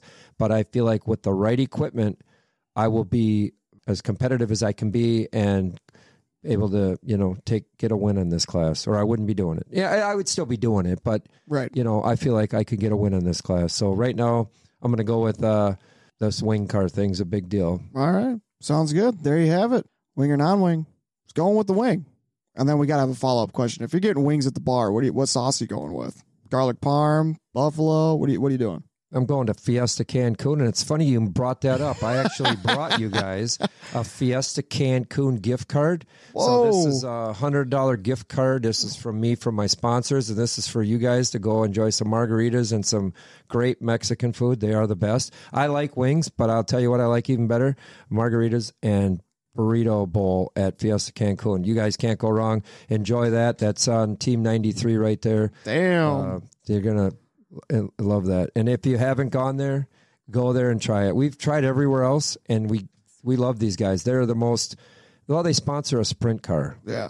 Mikey goes, "Are you bringing the whole crew out here?" One night he said, "I go, you know what? I think they might come out here. You know, they got sports cars and and they got supercars, and you know they're into Right. this car culture and this club stuff. You know, Yeah, for and- sure. and they love it, and they they see what we do, but they are busy working too, and they enjoy it on social media, seeing how we do, and uh, we we treat them right. We introduce people to the restaurant. Enjoy that right there. That's on us. We maybe we'll go there together and I was gonna. I was gonna say the only thing that. Well, thank you very much for that. I, I- we are gonna appreciate it a ton. But to only make it right is if you let us know when y'all are going, and we'll be there in tow, and we're gonna do this together, man. Dude, nothing better than a little Mexican food, chips and salsa. Oh, so good. Give me Oh, some, yeah. give me some queso all day Get the queso Oh, cheese, yes. and, and drizzle it over your your uh, California burrito bowl. Oh, my God. And extra. You guys are going to be like, no wonder Pete Peterson goes there so often because this is sick. Oh, I put on ten pounds over the winter, and I was like, you know what? It's got to be that burrito bowl because that burrito bowl came out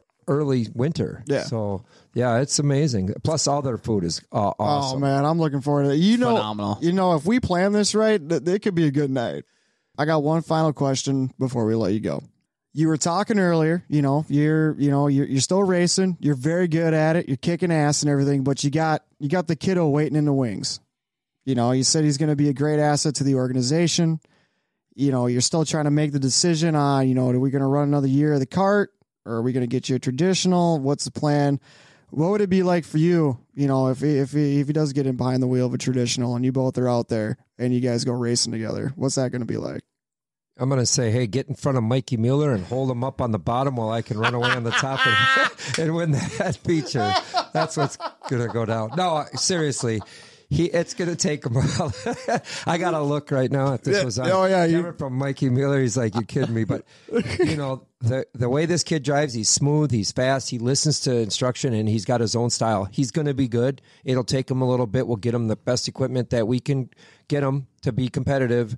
And uh, like I said, you know, at some point, I can't keep doing this all my life. I'd like to be a crew chief on this deal Yeah. and uh, be around and get kids involved with this sport. And this traditional class can be and will be as good as it could be and even better. There's little things that can be tweaked as far as the organization goes to make it even better. And there's great advice coming from lots of people to make this better. And, you know, our president of the association, he's doing what he can to make this thing what it is. I think it can be a little better. And together, everybody working together can help make this thing even better. It's a great class, you know. No, it is. I mean, I mean, I've I've been involved since 2015. It, it's been a complete blast. I mean, if it wasn't for you know Keho getting me involved with this, we would not be doing this right now. I can't th- believe we're doing this right now. We're doing a podcast at at your house with Mikey Mueller. You know, it's a, it's a racing family. It of is. people that Yep. you know we. I can't think of a greater group of people you know that we could be involved with in life doing what we're doing. all of us racers or crew guys, we all have our different niches and what we're what we expertise in and everything. It's like okay, you know, if I need something welded, I'm, I'm I might hit Mike up. You know, like you said with your business and everything. I, you know, they were looking for a roof. I hey, all I can do is I can give a recommendation. I don't know if he's going to go that far, and you went out of your way, you went there, you did it, and you knocked it out of the park, man. It's like everybody's, and that's what we do. We're one big family, and we're all out here helping each other out. Hands down, support local. Yep, support your local outfits, your local companies, stores.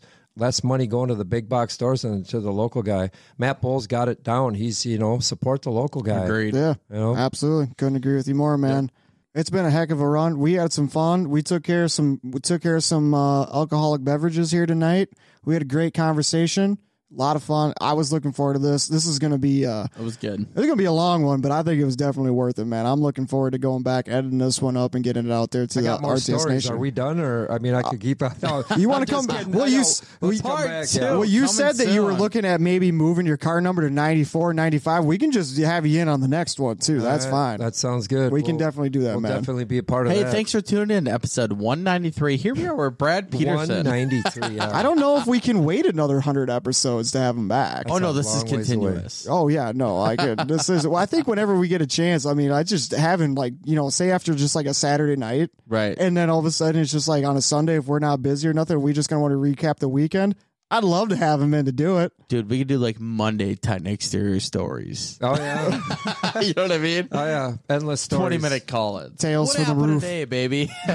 a call-in, a hotline Tales call-in from the thing. roof. That would be that would get out of control with the people that we know. You guys Right. know. Yeah. They, they probably go rated R. Can you do that, that kind of thing? Because Oh, well, yeah, so we- we, we have can a let her eat. well. I'm sure you heard we have another show called RTS and Orthodox. Now Oh, that would be you know like so if you're ever in the area, say you're checking out a roof here, you know, kind of within the next you know 10, 15 minute radius, and you you're like, hey, you know, I got a couple minutes to kill, and I'm in the area. What are you guys doing?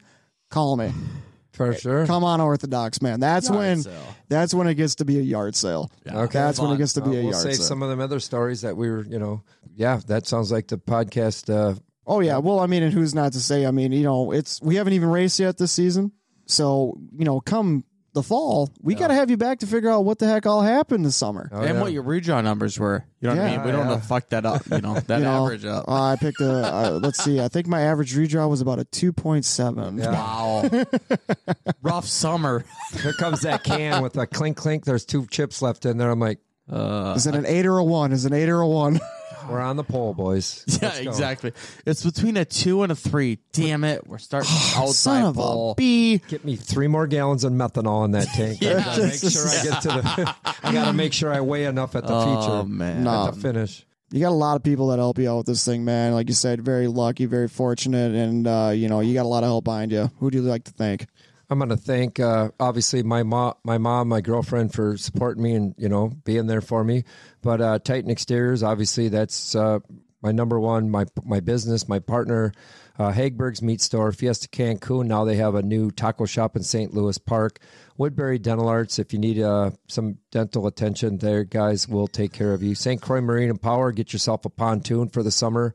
Rendezvous Sports Bar. I'll tell you what, their pizza in Somerset is the best. There's no no better pizza in Somerset Very good. uh, Lake Cowboy Apparel. That's a family owned business, and uh, there's some pretty cool stuff there. And they do a lot of stuff, and a lot of professional uh, musicians wear their gear now. So, and uh, Low Boys Excavating. You need a driveway done, anything else like that? Uh, give us a call. We'll take care of you.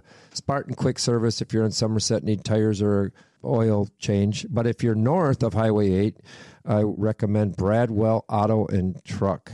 They are great. They will take care of you. Even if you got hail damage on your car, Kevin's the guy. He's going to make that thing look like brand new. Cool dudes. Uh, TCB Speed helps me out. They're great. Uh, parts, tires, fuel. Get your car straightened out. Get her squared up. That thing, he'll help you out. Weeks End Sign, great family friends. And Pathfinder Snowmobile Club. Those guys are awesome. They're going to buy me a couple tires. I'm going to burn them tires off trying to beat Mikey Mueller to, to the checkers. Not a boy. Yeah. Run the bottom to last longer. Yeah, yeah, yeah. I will be running on the tires. I got a, I got a, a guard on the bottom of my oil pan so I can run the tires over like Mikey. boy, that boy, baby. There you go. Well, Brad, thank you so much. I know you Thanks got a a lot, hectic man. schedule, you busy day and whatnot. You come all the way up here, hanging out with us here at the Lightspeed Equipment Studios here on the RTS podcast, bringing us gift cards and everything. Wearing RTS merch, man. Seriously, like if there's somebody that's out there every time, if you guys are at the track, he's even got the T-shirt on too. He came in full bore. I love it, man. You see, like, and whenever they're like posting the update from like the arena and whatnot, he's Right. always got the RTS shit on. I love it. Classy Cool. as fuck. You've done your research, your homework. Your your RTS graphics are top of the n- top of the line notch. They look cool. You guys look great in them. You guys are great. It's awesome to be a part of this. Uh, yep. Nope. We uh we love being a part of it too. No, Thank you. Thank you very much, man. We appreciate the kind words. Appreciate you coming up here and everything. And uh, we're going to do it again. It's not going to take 93 more episodes to make this happen. We hope to have you back at the end of the season and uh, find out how your 2023 season went as he's finishing off the fireball. There she goes. It's all she over. gone, baby. Just one. It's done. It's over with. It's over, man. But yes, thank you for coming up, man. And we best of luck in 2023. Thank you. Can't wait. See you guys in the pits.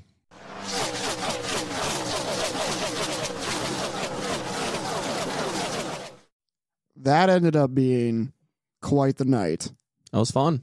with old Bradley here in studio. Dude's got so many stories. I mean, he only started just on you know what he's done in his career and his life. So it's uh, I don't know, man. It's a guy with a lot of stuff going on. No, he definitely does. I mean, it's he's always always on the go. Whether it's work, the kids racing, his racing, you, Right. you name it. He's on the. He's always on the move. Yes. like you said, he basically lives out of his truck six days a week, seven days a week, and just always going. But it's they're having a good time doing it. I mean, if you're looking at a guy when it comes, like he said in the interview, like when it comes to his sponsors and bringing people to the track. And getting those people integrated into what we do on a weekend basis out at a track for something that they might not be familiar with, he makes it fun for those people, and that's what's making them want to come back. Dude's been doing it for a long time and he loves sprint cars. He got a new Maxim for his wing car. I know he's looking forward to being back in that, and so am I, man. I can't wait to be out on the track with him. No, you guys racing against each other, like he, he he's saying a lot of praise for you and that old eighty-seven machine. Yeah, it's uh it's always fun, man, running with Brad. No, it's always good. I know him and Johnny have had some good battles in the past and whatnot. It's uh, the who regardless of who he's racing with, uh, they they're always putting on a show. All you guys are putting on a show. Yeah, it's good, man. And the guy's got one lucky horseshoe stuck somewhere because he's got the draw figured out. So hopefully that changes for him this year. I'm gonna laugh so hard if he goes there weekend one, and he hits that he hits that enter button for that draw, It's unreal. and it's gonna be a high number. And then he's going to make the redraw and he's going to get the eight. And he's going to probably say that we cursed him. That'll never happen. That'll ne- it's probably never ever happened to him. So, what if it does? Ah man, well, then I guess you got a little RTS podcast curse of the draw going on. So we should get more of my competition on. I don't know. Should we have a little friendly wager? What what will so do we want to bet on what his pill draw will be or his redraw?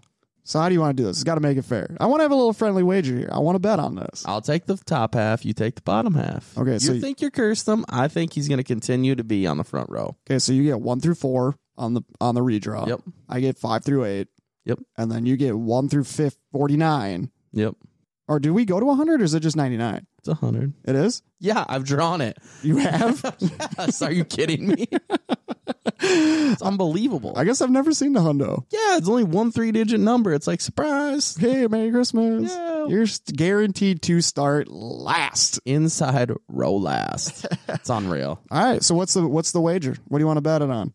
Uh, the first frosty beverage at the Cedar Lake Bar. That works. Deal. I'm in. So we have to keep tabs on Brad to know where. Well, I guess my race pass tells you what you draw, doesn't it? Yes, it does. All right. So we we're good. It'll be a single digit. God, he's lucky.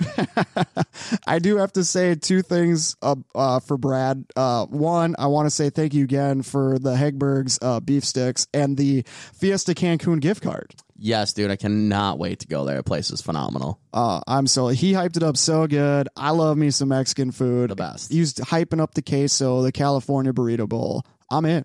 Dude, I can't wait. I'm so in for that. And it was funny. So Brad rattled off all of his sponsors, right? Yep. All of them. He messaged me immediately the next morning and said, I quote, oh shit, I forgot to plug Napa. so, Napa, he didn't forget about you. He still remembered you. I'm just plugging y'all for him. So, thank you to Napa from the 90 t- 93 team. Napa know how. Thanks again to Brad for coming up here, man. A Yeah. lot of fun. It was. Other than that, hey, probably not racing this weekend. Weather looks like shit. Yep. It's depressing. It's all gloom and doom. We're never going to go racing. See you in 2024. Maybe next month. But of course, we got to say thank you to our sponsors, you know, because they help us out so much. Like our presenting sponsor, GT Transport LLC, our studio sponsor, Lightspeed Equipment. And on top of that, Mueller Jewelers, DK Designs, JJ's Outpost Bar and Grill, Pretty Polished Junkie, TCB Speed North, The Fast Factory, Racing Today, Taylor Jolin Photography, and QualityFreightRate.com. Thank you guys so much. We couldn't do it without you. And uh, yeah, if you want to go find us on the socials, uh, Mike, where, where can they find us? Uh, Facebook, Instagram, TikTok, and Twitter. That's a good spot to find us. It is, man. Search RTS Podcast, throw a one, an MN, anything behind it. We're on there. Check us out. Like, follow, share. Everything you guys do means the world to us. So beat those buttons. Absolutely. And uh, if you want to go back and listen to the other 92 episodes of this disaster, and I'm talking absolute disaster that That's not that bad. that you know you guys put up with every week listening to Mike and I ramble on, you head on over to your favorite podcast app such as iHeartRadio or Spotify. There's also Apple and Google Podcasts. Tune in there or your favorite podcast app today. Search the RTS podcast. And for our Apple users, this has worked. We've gotten a couple, Mike. We have to keep doing this. They took the five seconds. They took the five seconds. Thank you to the couple that did. They gave us a nice review. Awesome. They're helping us climb the ladder because Mike's too scared. I'm not a big heights guy, like I said. So you guys do that five seconds. It really keeps me on the ground. Thank you guys that took time to do that. Please keep them coming. We really do appreciate it. Yes, thank you. Other than that, hopefully we'll be racing here in the next uh, couple episodes so we can get some content out the track and uh, get that to you guys and look forward to seeing all of you guys at the track. But until then, catch us on episode 94. We'll see you next time. See ya.